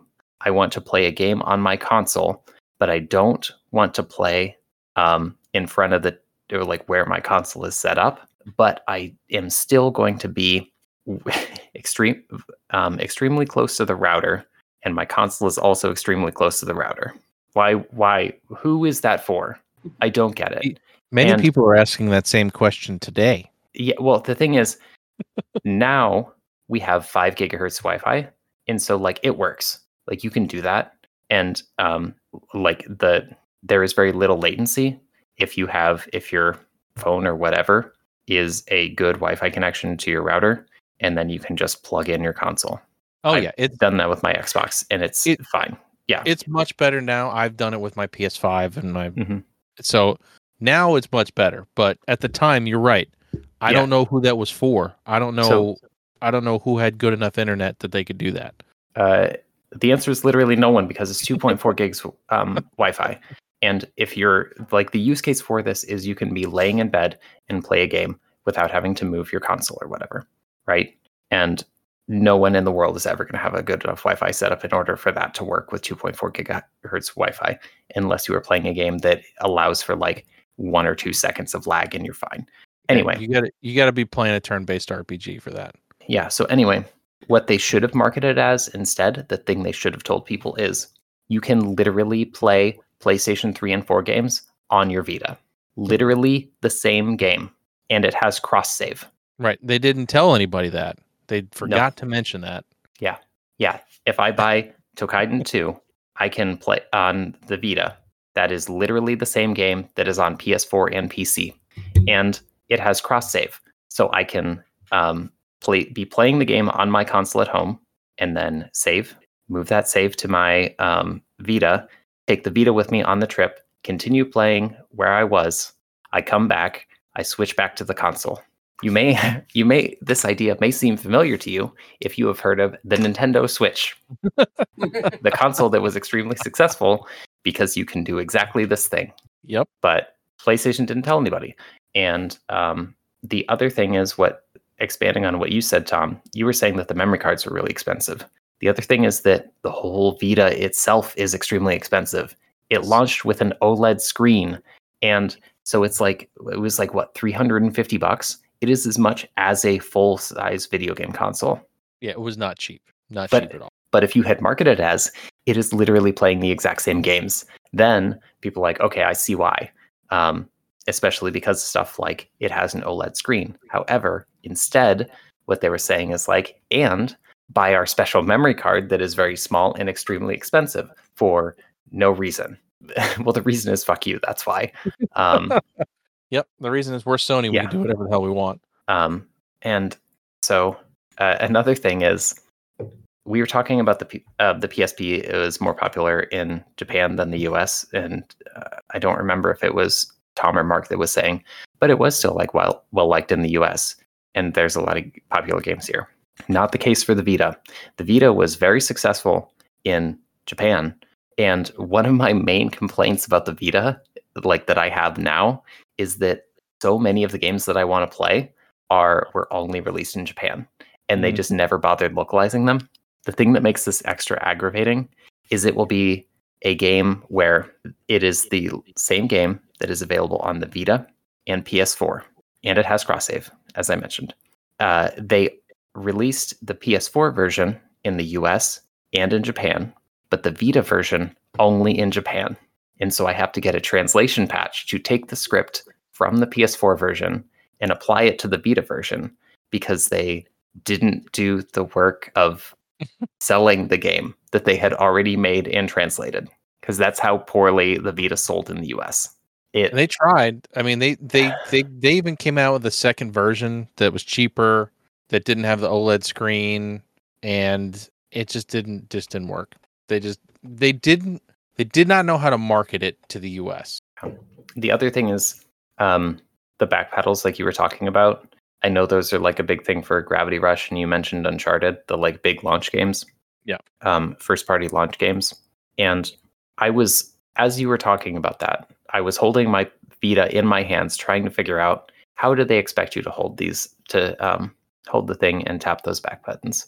Yeah, I don't know. and y- you can't you cannot do it um, there is no comfortable way to do it uh, if you have your you have to have your hands off of those pads which means that you have to have an uncomfortable hold on the console that's not very um, not very uh, solid and then you also have to move your fingers and i don't know how you would smoothly move your fingers to hit those triggers quickly yeah, it uh and- they did not think that one through. That's for so sure. for every other game that is not those that we just mentioned, uh, they simply don't use expect you to have L2 and R2, and the game is designed around that, and it's fine. And um, uh, what is it? Oh, Toukiden 2 that I mentioned, which I know nobody else in the world cares about except for me, um, was a cross save with PS4. PS4 version obviously uses L2 and R2. Um, they have different controls on the Vita so that you tap the bottom right of the actual screen itself because that is a touchscreen um, to do to do those actions and so like that is a very comfortable thing to do um, that feels natural because you're barely moving your thumb in order to do that um, but that's not how they marketed it they marketed it as uh, here's these impossible to use, to use controls that you know will feel terrible so yep. Yeah, I I went so far as to buy a grip that had R2 and L2 buttons that literally just touch the touchpad for you. That's all it does. interesting uh I cuz I think Hori made one and a bunch of people cloned it and I bought one just just to have R2 and L2. And I so I didn't have to physically figure out where I had to touch on the on the dumb Vita. But anyway, moving on. That was the this was the the dark days of of uh handheld gaming until we had like decent Pokemon games on the 3DS. Even then, the 3DS was the only thing that was selling. You had you had a Mario Kart game again, system seller, and then all of a sudden Nintendo decides we're going to put out something that's handheld and dockable to play at home. And I think this is really obviously we're talking about the Nintendo Switch, but I think this is really where people saw that they you could sell a handheld device that played, you know, either PC games or uh, cut down uh, slightly console games from this this generation. And I think everybody's mind was just blown, and everybody thought, "Man, we could totally do that. We could do it better. Um, we could just, you know, I, there's a lot of de- there's so many devices. So, and I think that the biggest thing now is that Valve took this idea and said, "We tried we tried to make our own console once. It didn't work. It wasn't powerful enough to be a uh, a living room console. Let's try that in a handheld because it doesn't have to be super powerful. It only needs to be 720p or 800p or whatever it is, and you can make it dockable if you really want to play it on your TV. And once w- once the Steam Deck came out, the floodgates opened. I feel like, um, Jonathan, you have a Steam Deck, correct? yeah Okay. steam deck is tied for my second favorite handheld I, and just the fact that after the Steam Deck came out, big companies, not just like random Chinese companies making uh, computer handhelds, which there are a ton of those, which shows that they are selling because they wouldn't keep making them if they weren't selling. But companies like Asus, companies like Lenovo are coming out with handheld PCs. That tells me that this is a huge market and nobody realized how big it is. I think I think once once the pandemic hit and people realized that they may be stuck inside their house and not everybody wants to watch the same thing on TV. Um, that you know, I can go in my bedroom, I can go in the living room, I can go anywhere and still be able to play a standard P, pl- um, console style game or uh, a PC game that you know will run on on less powerful hardware. Um, I can go take that anywhere I want and play it. Uh, and this is on top of the people who would normally buy something like this to travel and things like that. Uh, So I, I think ahead. I actually want to push back on this narrative when you're done. But go ahead. Yeah. So uh, I I was just going to say that you know I I feel like um every everybody has their own screen in their hand now anyway with a phone. So having this device in their hand wasn't that different, and it was portable and powerful, and you could, like I said, you could take it traveling, you could do whatever you wanted with it, and you can you can stream from a more powerful PC in your house if you need to, which is another thing. But yeah, I think that they finally figured out how to market this thing and how now that people understand how to use it I, I feel like that's why why we're seeing it so many people come out with their own versions Okay. I I'm I'm sorry. But I I I don't think the Steam Deck like competitors, knockoffs, whatever you want to call them, the Asus stuff matters at all because I never hear about anybody buying them and the reason is because all of those are too expensive because Valve is taking a loss on the Steam Deck and no one else can do that because they aren't Valve who makes money hand over fist from Steam the store. Yeah. Um, and also because, well, right. So nobody is ever going to buy any um, any of those Asus handhelds in big numbers or whatever because one, what I just said, they're too expensive. They're like a thousand dollars when you can get a Steam Deck for.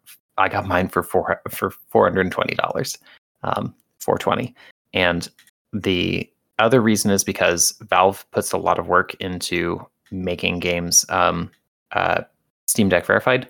Like they push out a lot of patches to do updates for specific games to fix to fix things and make them run better.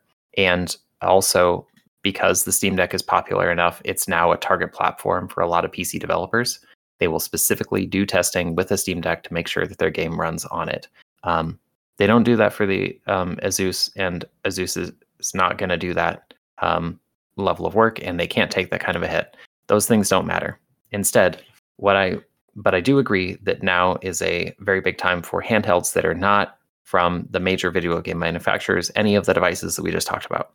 Instead, I think the big things to um, look at are like the analog pocket, um, or sorry, yeah, analog pocket, and then the Retroid devices, um, Sure. and the Miyoo Mini Plus, um, which are all devices that are shaped like the handheld consoles that we've talked about before, um, but they run and generally run Android and run about the idea is that they run a bunch of emulators mm-hmm. so you can play any Game Boy Advance, PSP, Super Nintendo, whatever games like that. I think the Retroid Pocket 3 can play through GameCube games. Um, yeah I know, s- I know some of them are getting powerful enough to run gamecube yeah. Um, and uh, the analog pocket is also FPGA, the same um, technology that the MiSTer uses, so that it is Mm. not emulation, and you can actually put your Game Boy um, and Game Boy Color cartridges into the analog pocket, and it runs them because it is exactly mimicking the Game Boy hardware to not use emulation and run it um, accurately and everything. Um, I think these devices are the things to watch because the that Retroid Pocket 3 that we were just talking about that can run PS2 and uh, GameCube games costs $165. That is the brand new top of the line model that has Hall effect joysticks, the thing that means that it will never get joystick um, drift ever, ever. Um, the Miyoo Mini, I saw a bunch of people talking today that there's a Black Friday sale that you can get it for $65 if you Oh, trust wow. a less yes $65 that's that's Um, pretty impressive. for a very well uh, liked handheld that's been around for a while. And um, if you trust a uh, less reputable store then you can get it for $35 um, that is a thing that people will absolutely uh, get because um, it is cheap it is accessible. Um, you can you have a very large library of games to play from or to play, and um, a lot of things to choose from. I think I was just googling release dates for those things. It looks like most of those started in like 2020 or 2019. So I generally I agree with you, Tom, that there is something happening like right now in recent years where these devices are suddenly becoming much more popular. Um, I think, it, and that like handheld gaming is on the rise. But I think these are the pe- devices that people are more interested in because um, all the stuff I just said. I think the reason, but then now my speculation, I think the reason that this is happening now is not so much lockdown as it is um, because we didn't talk about the biggest handheld device throughout all of this time period, which is the smartphone. Um, Yep. iPhone comes out in 2008. If um, early in the first few years of the iPhone, there were a lot of very interesting, very good, well liked games for it. Um, things that are like uh, really interested in the challenge of designing around touch controls and exploring what you can do with that interface versus having a contr- um, controller or whatever. And also, people are really interested in this because non smartphones before that had like Tetris. I remember one friend playing Baldur's or Icewind Dale on their non smart cell phone. Um, that you could play like really simple games like that. But the iPhone is way more powerful. The App Store is huge. There's a lot more developers specifically doing work on that. You're not limited to what's bundled with your phone um, from the cell phone or um, network provider or whatever. Um, but then after uh, like many years into the cell phone market, we get all of the games that people complain about. Um, like they have extremely intrusive ads and um, they are extremely, uh, I can't think of the word, but bad monetization schemes. Um, exploitative is the word I was looking for. Yep. Exploitative monetization schemes.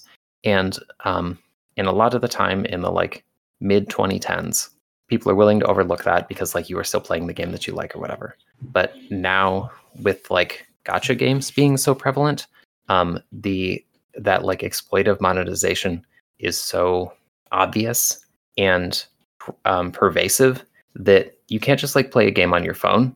Um, they all have like login rewards and um, battle passes that you have, have to buy, and you have to do a lot of research. And there's cottage industries of how to um, like best spend your money if you are going to spend money, or how to avoid spending money, or all the mechan- hidden mechanics that you need to know in order to be able to play the game without having um, spent any money, um, and uh, stuff like that. Um, all of the uh, extremely annoying ads that turn people off of a game before they even heard the um, like the instant that they hear that it exists. Um, and also because the like app stores are really, really, really bad. The search function is really bad.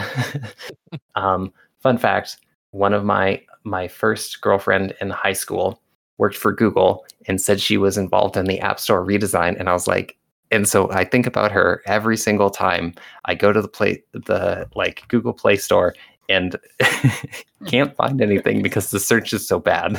Um, anyway, I think that um, people are a lot of people are really tired of that mobile game market, and that is why they're like, you know what? I want to play a Game Boy game. you know what had good ga- good handheld games? The Game Boy. Yeah. Um, and so that's where the Retroid Pocket, Analog Pocket, um, it's uh, Miyoo Mini Plus, all that stuff comes in. Um, and yeah, that's yeah, it. I agree with you. Uh, I I think people want something where they're not going to get served an ad, and they want to play the games they want to play, and it helps that it's nostalgia talking too, playing you know games that we all had when we were kids on those those those devices. Um, and even the Steam Deck you can set up with emulators and stuff, and the Switch has Switch Yes. Online, and so I, I agree with you. I think we're hitting a point where everybody can play their games from their childhood on their handhelds or their phones or whatever, and it's certainly helping the market. I agree with that. Mark, any thoughts on the Switch or the Steam Deck and any of any Yeah. of that good stuff? No, I just love the conversation here. I agree um 100% with the the Switch has uh outside of a few games here and there um has become, you know, when I go to it, I end up playing, you know, the retro games and stuff on there. Maybe that's just, it seems to be a pattern with me um, in terms of these handhelds. Um, but yeah, I'm not going back and playing any Switch games that I have beaten um, or anything like that, like for replayability in that sense. Um, the, the one funny story I have is when I was, um, you know, on vacation um, and had my Switch, I for some reason played the, I think it's on the Super, I think it's the Super Nintendo, um, has a pool game, as in billiards, um, that I played for three hours to keep trying to get past the third level. Um, for for no, I don't know why. I I had Pokemon at the time, and I had all these other games that I could have been playing. Um, you know, unlocking characters in Smash Brothers. You know, anything but the billiards game for the Super Nintendo Online. Um, but yeah, I think I think the best part about the Switch is it finally gives me an option um, for portable travel device that has games on it that I want to play. Um, that was the one downside after I beat Link to the Past, or I'm sorry, Link Between Worlds um, on the 3DS. Is really it was just the retro stuff would be the only reason I'd play um, anything 3DS when I took it around. So um, I think this generation of stuff is giving people a lot more opportunity to, um, as you mentioned, play the retro games, um, whether they want to do it original hardware um, or they want to do you know a bunch of emulator stuff or you know it gives them gives them the opportunity with, with really good hardware um, to be able to do that. And i think that's the main reason why we're seeing a renaissance um, in it is that the choices out there give you a lot of variety um, and don't force you into um, one type of of uh, handheld um, thing. And i think it's very much like um, you see in in the console market a little bit is that I think we've gotten to a nice groove where each one of the the consoles involved gives you a little something different, um, so that you um, would have a reason to you know uh, continue with it until the end of the life cycle and not uh, just shelve it away. Um, and I can't wait to see what the improvement is um, on the Switch. I just really hope Nintendo doesn't do the thing where they go completely off track because I think this uh, half handheld, half you know home system is probably probably the wave of the future here. Um, and I hope they they continue and just improve it um, rather than trying some new gimmick. No, I think that I think it's here to stay. I don't think it's going anywhere. I'm sorry, I have one last hot take. Yeah, Sure. The Switch is the successor to the PSP and the Vita, not the 3DS. I would Um, agree with that. yeah, for I sure. guess a thing we didn't mention, Tom, is uh, you play your you have your PSP docked into your TV. Yep, I I have it set up as a micro console. Yeah, I have I have a PSP Go that I set up with a dock because you can use a PS3 Dual Shock with it to play PSP and um and PS1 games. yeah, and and it can just to my TV. and it can just natively output video to component cables or whatever. Yep. Um, you just get a cord and then you can plug your PSP into your TV. It was the Switch before That the was it. Switch. Yeah, yeah, yeah. You're you're 100 percent right. And then totally also, yeah, yeah, and then the Vita, like I was saying, the really cool thing about it is the cross save. You know, it's better than cross save is not having to have two consoles and doing the exact same thing. Yep. Yeah. All right, excellent conversation, gentlemen. I appreciate I appreciate the uh, insight. It's not Thank you. we don't we don't usually get this deep on uh, Game Vault Pod, but I'm glad we went deep on this topic because people should know that this it wasn't always this good. Yeah, and uh, we'll uh, be moving on to our retro roulette. All right, thank you for having me. And thank you, Jonathan, for joining us. Um, it was a great discussion on um, handheld games there. Um, wish I had a little more um, experience with them to uh, contribute uh, there, but it was nice to hear you guys talk about it. So um, let's bring Jen back in for our very good and not frustrating at all retro roulette game this week. Uh, Dr. Mario for the NES. Um, let's start with Jen's opinion since um, we saw Tom and me play it uh, on Extra Life. Um, but yeah, haven't heard what she thought about it yet. Yeah. Um so I had never played this game uh, and did not know what to expect whatsoever. So I actually played it on the Switch um, because they have, you know, like the old NES games on there. Um, and uh, when the game booted up, I have never played this before. Like I said, I don't know if Dan had played it on my Switch at one point and didn't mention it, but I started off on the highest level at the fastest speed and with the frantic music. I was like, what is happening? So I paused it. No, well, I just let myself lose. And then when it went to restart, it lets you set the levels and everything. So I was like, okay, what psychopath was playing this on my Switch? so probably Dan. But um, I went to level zero and I set it to the slowest speed, obviously. And then I did uh, calm music. So it was still a pain in the ass. Um, I going into it, I thought it was just Tetris. And I saw those little, I know they're viruses now, but I saw the little viruses and I was like, oh, they're probably just, you know, blocking you to make it more difficult, whatever. I didn't realize until I asked you guys, please, for the love of God, help me figure this out. I didn't realize that you had to remove the viruses by lining up the different colored blocks with them and, and removing them that way. Um, so I was playing the game for a long time and I was getting pretty decent at lining up the colors the way I wanted to. And you have to line up, you know, at least four and then you remove them. But I'm like, why? Why am I not like progressing to the next level? Like, I feel like I'm doing something wrong.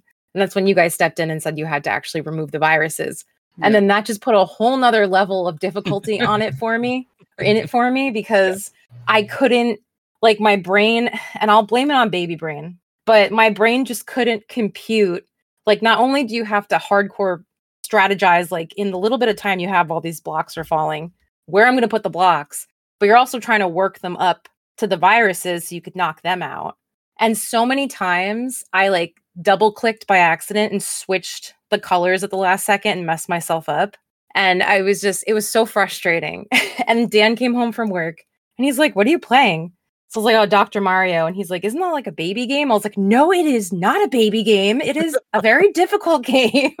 Well, he was playing it at nine at the highest speed, so maybe it was a baby game. yeah. I mean, geez, he might be the Dr. Mario prodigy. We probably should have had him on, but it was, it was, I didn't beat it. I didn't even beat level zero, which is really offensive. And I'm probably going to keep trying for a little while, but this game was, I'm not going to say it was unfun because it was funny, I guess. So I was kind of enjoying it in that, in that aspect because I was doing so badly.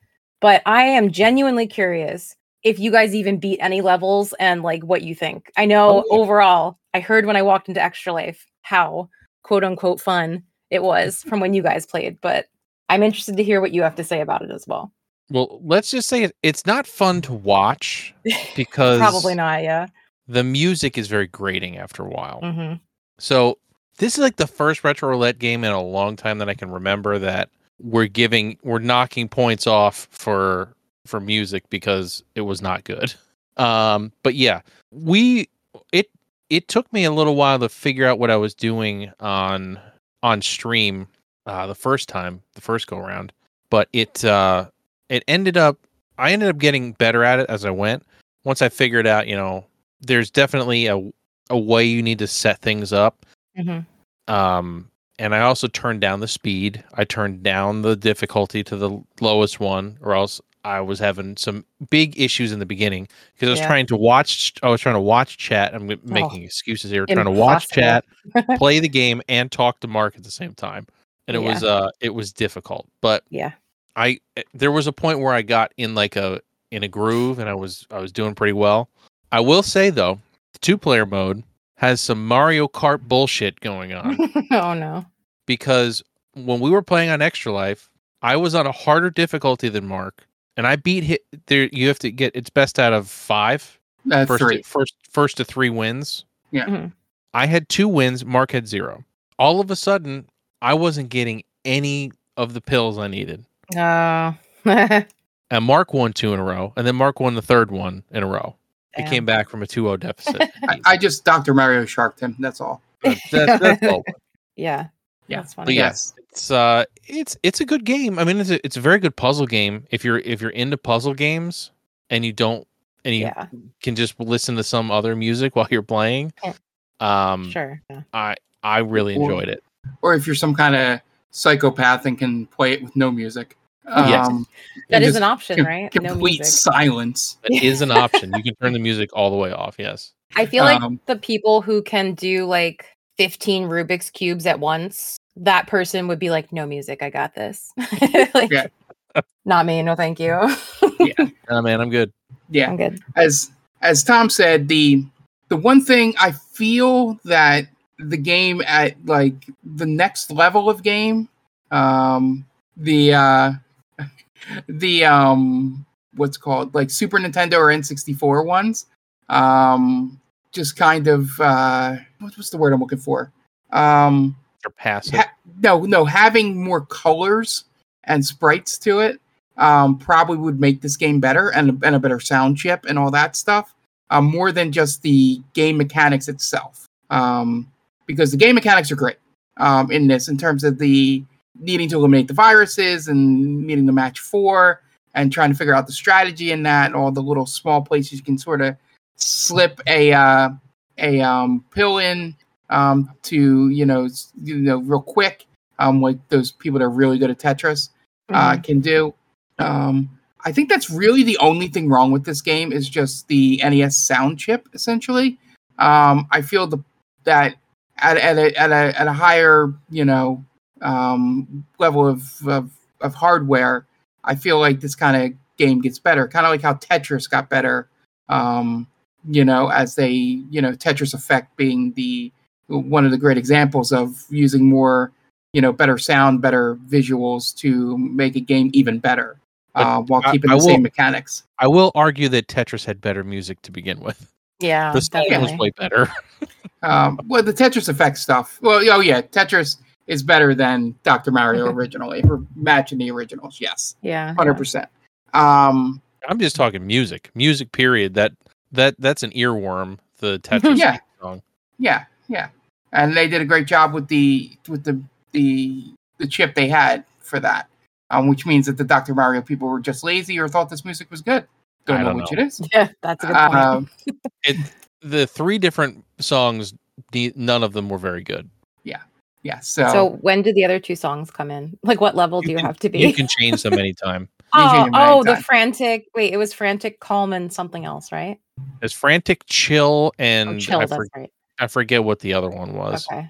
Yeah. Oh, I heard two, I guess, out of the three. Then I don't remember frantic because I was like freaking out the whole time. They Yeah. were none of them were very good, but I, I No. made I I made it a point to change it after some. I, I think either Vince or or Jonathan were were saying that this the music was horrendous, so I Yeah. I changed it. I, I believe the first woman I brought up was Maiden. Oh, Maiden, that's Probably. right. Maiden said it was bad. Yeah, Yeah, I think I think okay. Jonathan just just said, Echoed. "Okay, guys, I can't take this anymore. I'm out." um, which which I don't blame any of the viewers for doing. Um, Which is why Uh, we were getting shit when we were playing it on Extra Life. Like, Yeah. this is the game you decided to play. yeah, it's Yeah, a punishment for everyone else instead of our wheel of of what do we call it? Yeah. The wheel of misfortune. yeah. I mean, well, it wasn't it wasn't the worst game we've chosen to lead off. It's a with. better I name mean, than it actually was. yeah, the- Wheel of Consequences. the wheel of I like the consequences. Wheel of that's it. Misfortune better, though. What? I almost said the wheel of the worst, which is a totally different thing. Yeah. Yeah. So, um, yeah. So uh, let's get to our scores. Uh, we'll start with Jen. Uh, I'm gonna give it a two out of five, and I'm not sorry. Wow. Yeah, Jen I don't know. really didn't like this one, huh? No, I didn't. I want this to be a baby game for babies where like you can this is going to be ridiculous of me to say and I'm sorry. But I would like a baby mode until I figure out how to get the stupid viruses to go away consistently. Where you know how like the blocks they drop down at a certain speed. I want Yeah. them to stay frozen and I drop them down. Jen, that's called the pause button.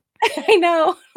but but when you pause this game, it the screen goes black. Oh, does it? so I can't even I- plan. At least Oh, on the Switch port, I can't Oh, even okay. plan my moves. So I want a baby game for babies, and then I'll play it on chill at the slowest. But um, until I get to that point, no, thank you. Fair. All right, Tom. I'm going to give it a four out of five. Oh snap! It's a very, it, I don't know. I, I think this is a very good puzzle game. Uh, they did a really good job with taking something like Tetris or Puyo Puyo and putting their own spin on it. And the the only reason it's not any higher than a four is because the music is horrendous, and there's only three options, and none of them are Yeah. good. So that's the that's what I'm going four out of five. Yeah. So yeah, mine is three out of five, and for the same exact reasons as Tom. Um, the music is what knocks it down uh, for me. Um, I had fun playing it with Tom. I had fun playing it, you know, when I did it on my own. Um, you know, just the complete strategy. It is it is the kind of game that if you want to keep, you know, progressing, getting better at, it's the perfect game that you can uh, play while listening to a podcast or watching another video on a on a Mhm. separate screen or something. Um, because there's nothing sound wise um, that you need to to play it. Um, so um, yeah, it works. It works fine in that respect. Um, you don't have to listen to the music, uh, but um, also uh, maybe it's just me that I need some kind of stimuli going on while you know whether it's a game or something else. If I have the sound off on my game, uh, but yeah, so you know three out of five just because of the um, the music essentially. Um, I would love to play. This is the only Dr. Mario I've ever played, even because I played it, you know, before. Um, you know, we, we got it for Retro Roulette here. Um, I'd be interested to try the other ones to see if my theory about um, having a better sound chip and and more colors to choose from um, improves the quality of the game. Um, uh, so yeah, yeah. So hopefully um, we don't get um, another one of these next week. Mhm. Not so much that it's a bad game. You asked for this. You asked for one of the new Nintendo games, and you got it. I mean, I mean, I, I, I did fuck around and found out. So yeah. Thanks, Mark. um, yeah, so uh, yeah, not so much that the game was terrible. It just it wasn't a great retro roulette stream game. Um, so without further ado, uh, Tom, why don't you spin that wheel?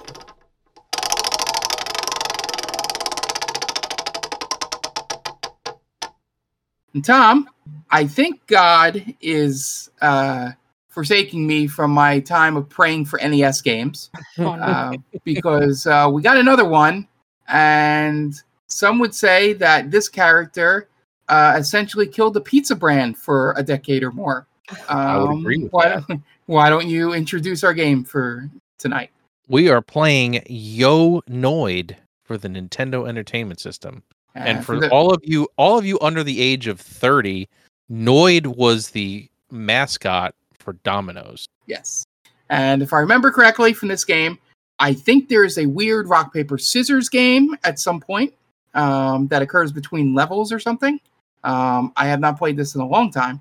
Uh, I don't know. do- i don't know that i've ever played this game before yeah. I sure um, haven't. Yeah, um, this was part of the collection of my cousin who had a whole bunch of NES games um, that I wish I could find. Um, that this this was one of them um, in there. It's also how I found that Bugs Bunny game that I think you have now. Um, Yes. That I love so much. That's an awful, awful game.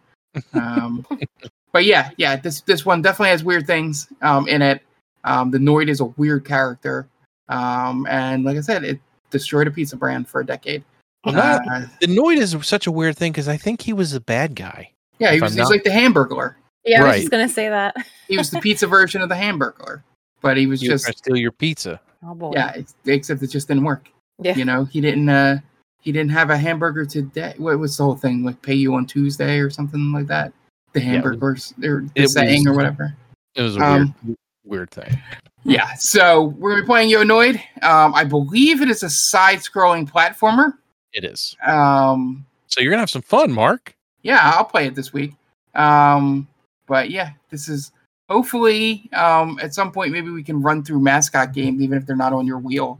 You know, at some point play Cool Spot, um, Sure. the Seven Up mascot game, um, which had a version of Othello in it at some point. Um, that makes sense yeah uh, so yeah. Anyway, thank you everyone for joining us. Thank you for listening. Thank you for donating to the Extra Life. We've already done that. Uh, remember, you can go to tinyurl.com uh, slash um, GVP Extra Life. That's G- tinyurl.com slash GVP Extra Life. You can donate through the end of the year, December 31st. Um, hopefully, we've hit our 750 goal. If not, mm, throw us a few bucks and help out. Um, and we'll be back tonight with Yo Noid. Um, and then you know, depending on how this week goes, um, may or may not have a stream from me as I like to do some streams during, you know, holiday weekends if I'm not, I don't have plans. So just be on lookout for um, Friday, most likely, um, for anything. So thank, uh, so thank you again for listening. Thank you, Jen. Thank you, Tom. Thank you, Jonathan, for joining us. Um, and we'll see you next time. Bye.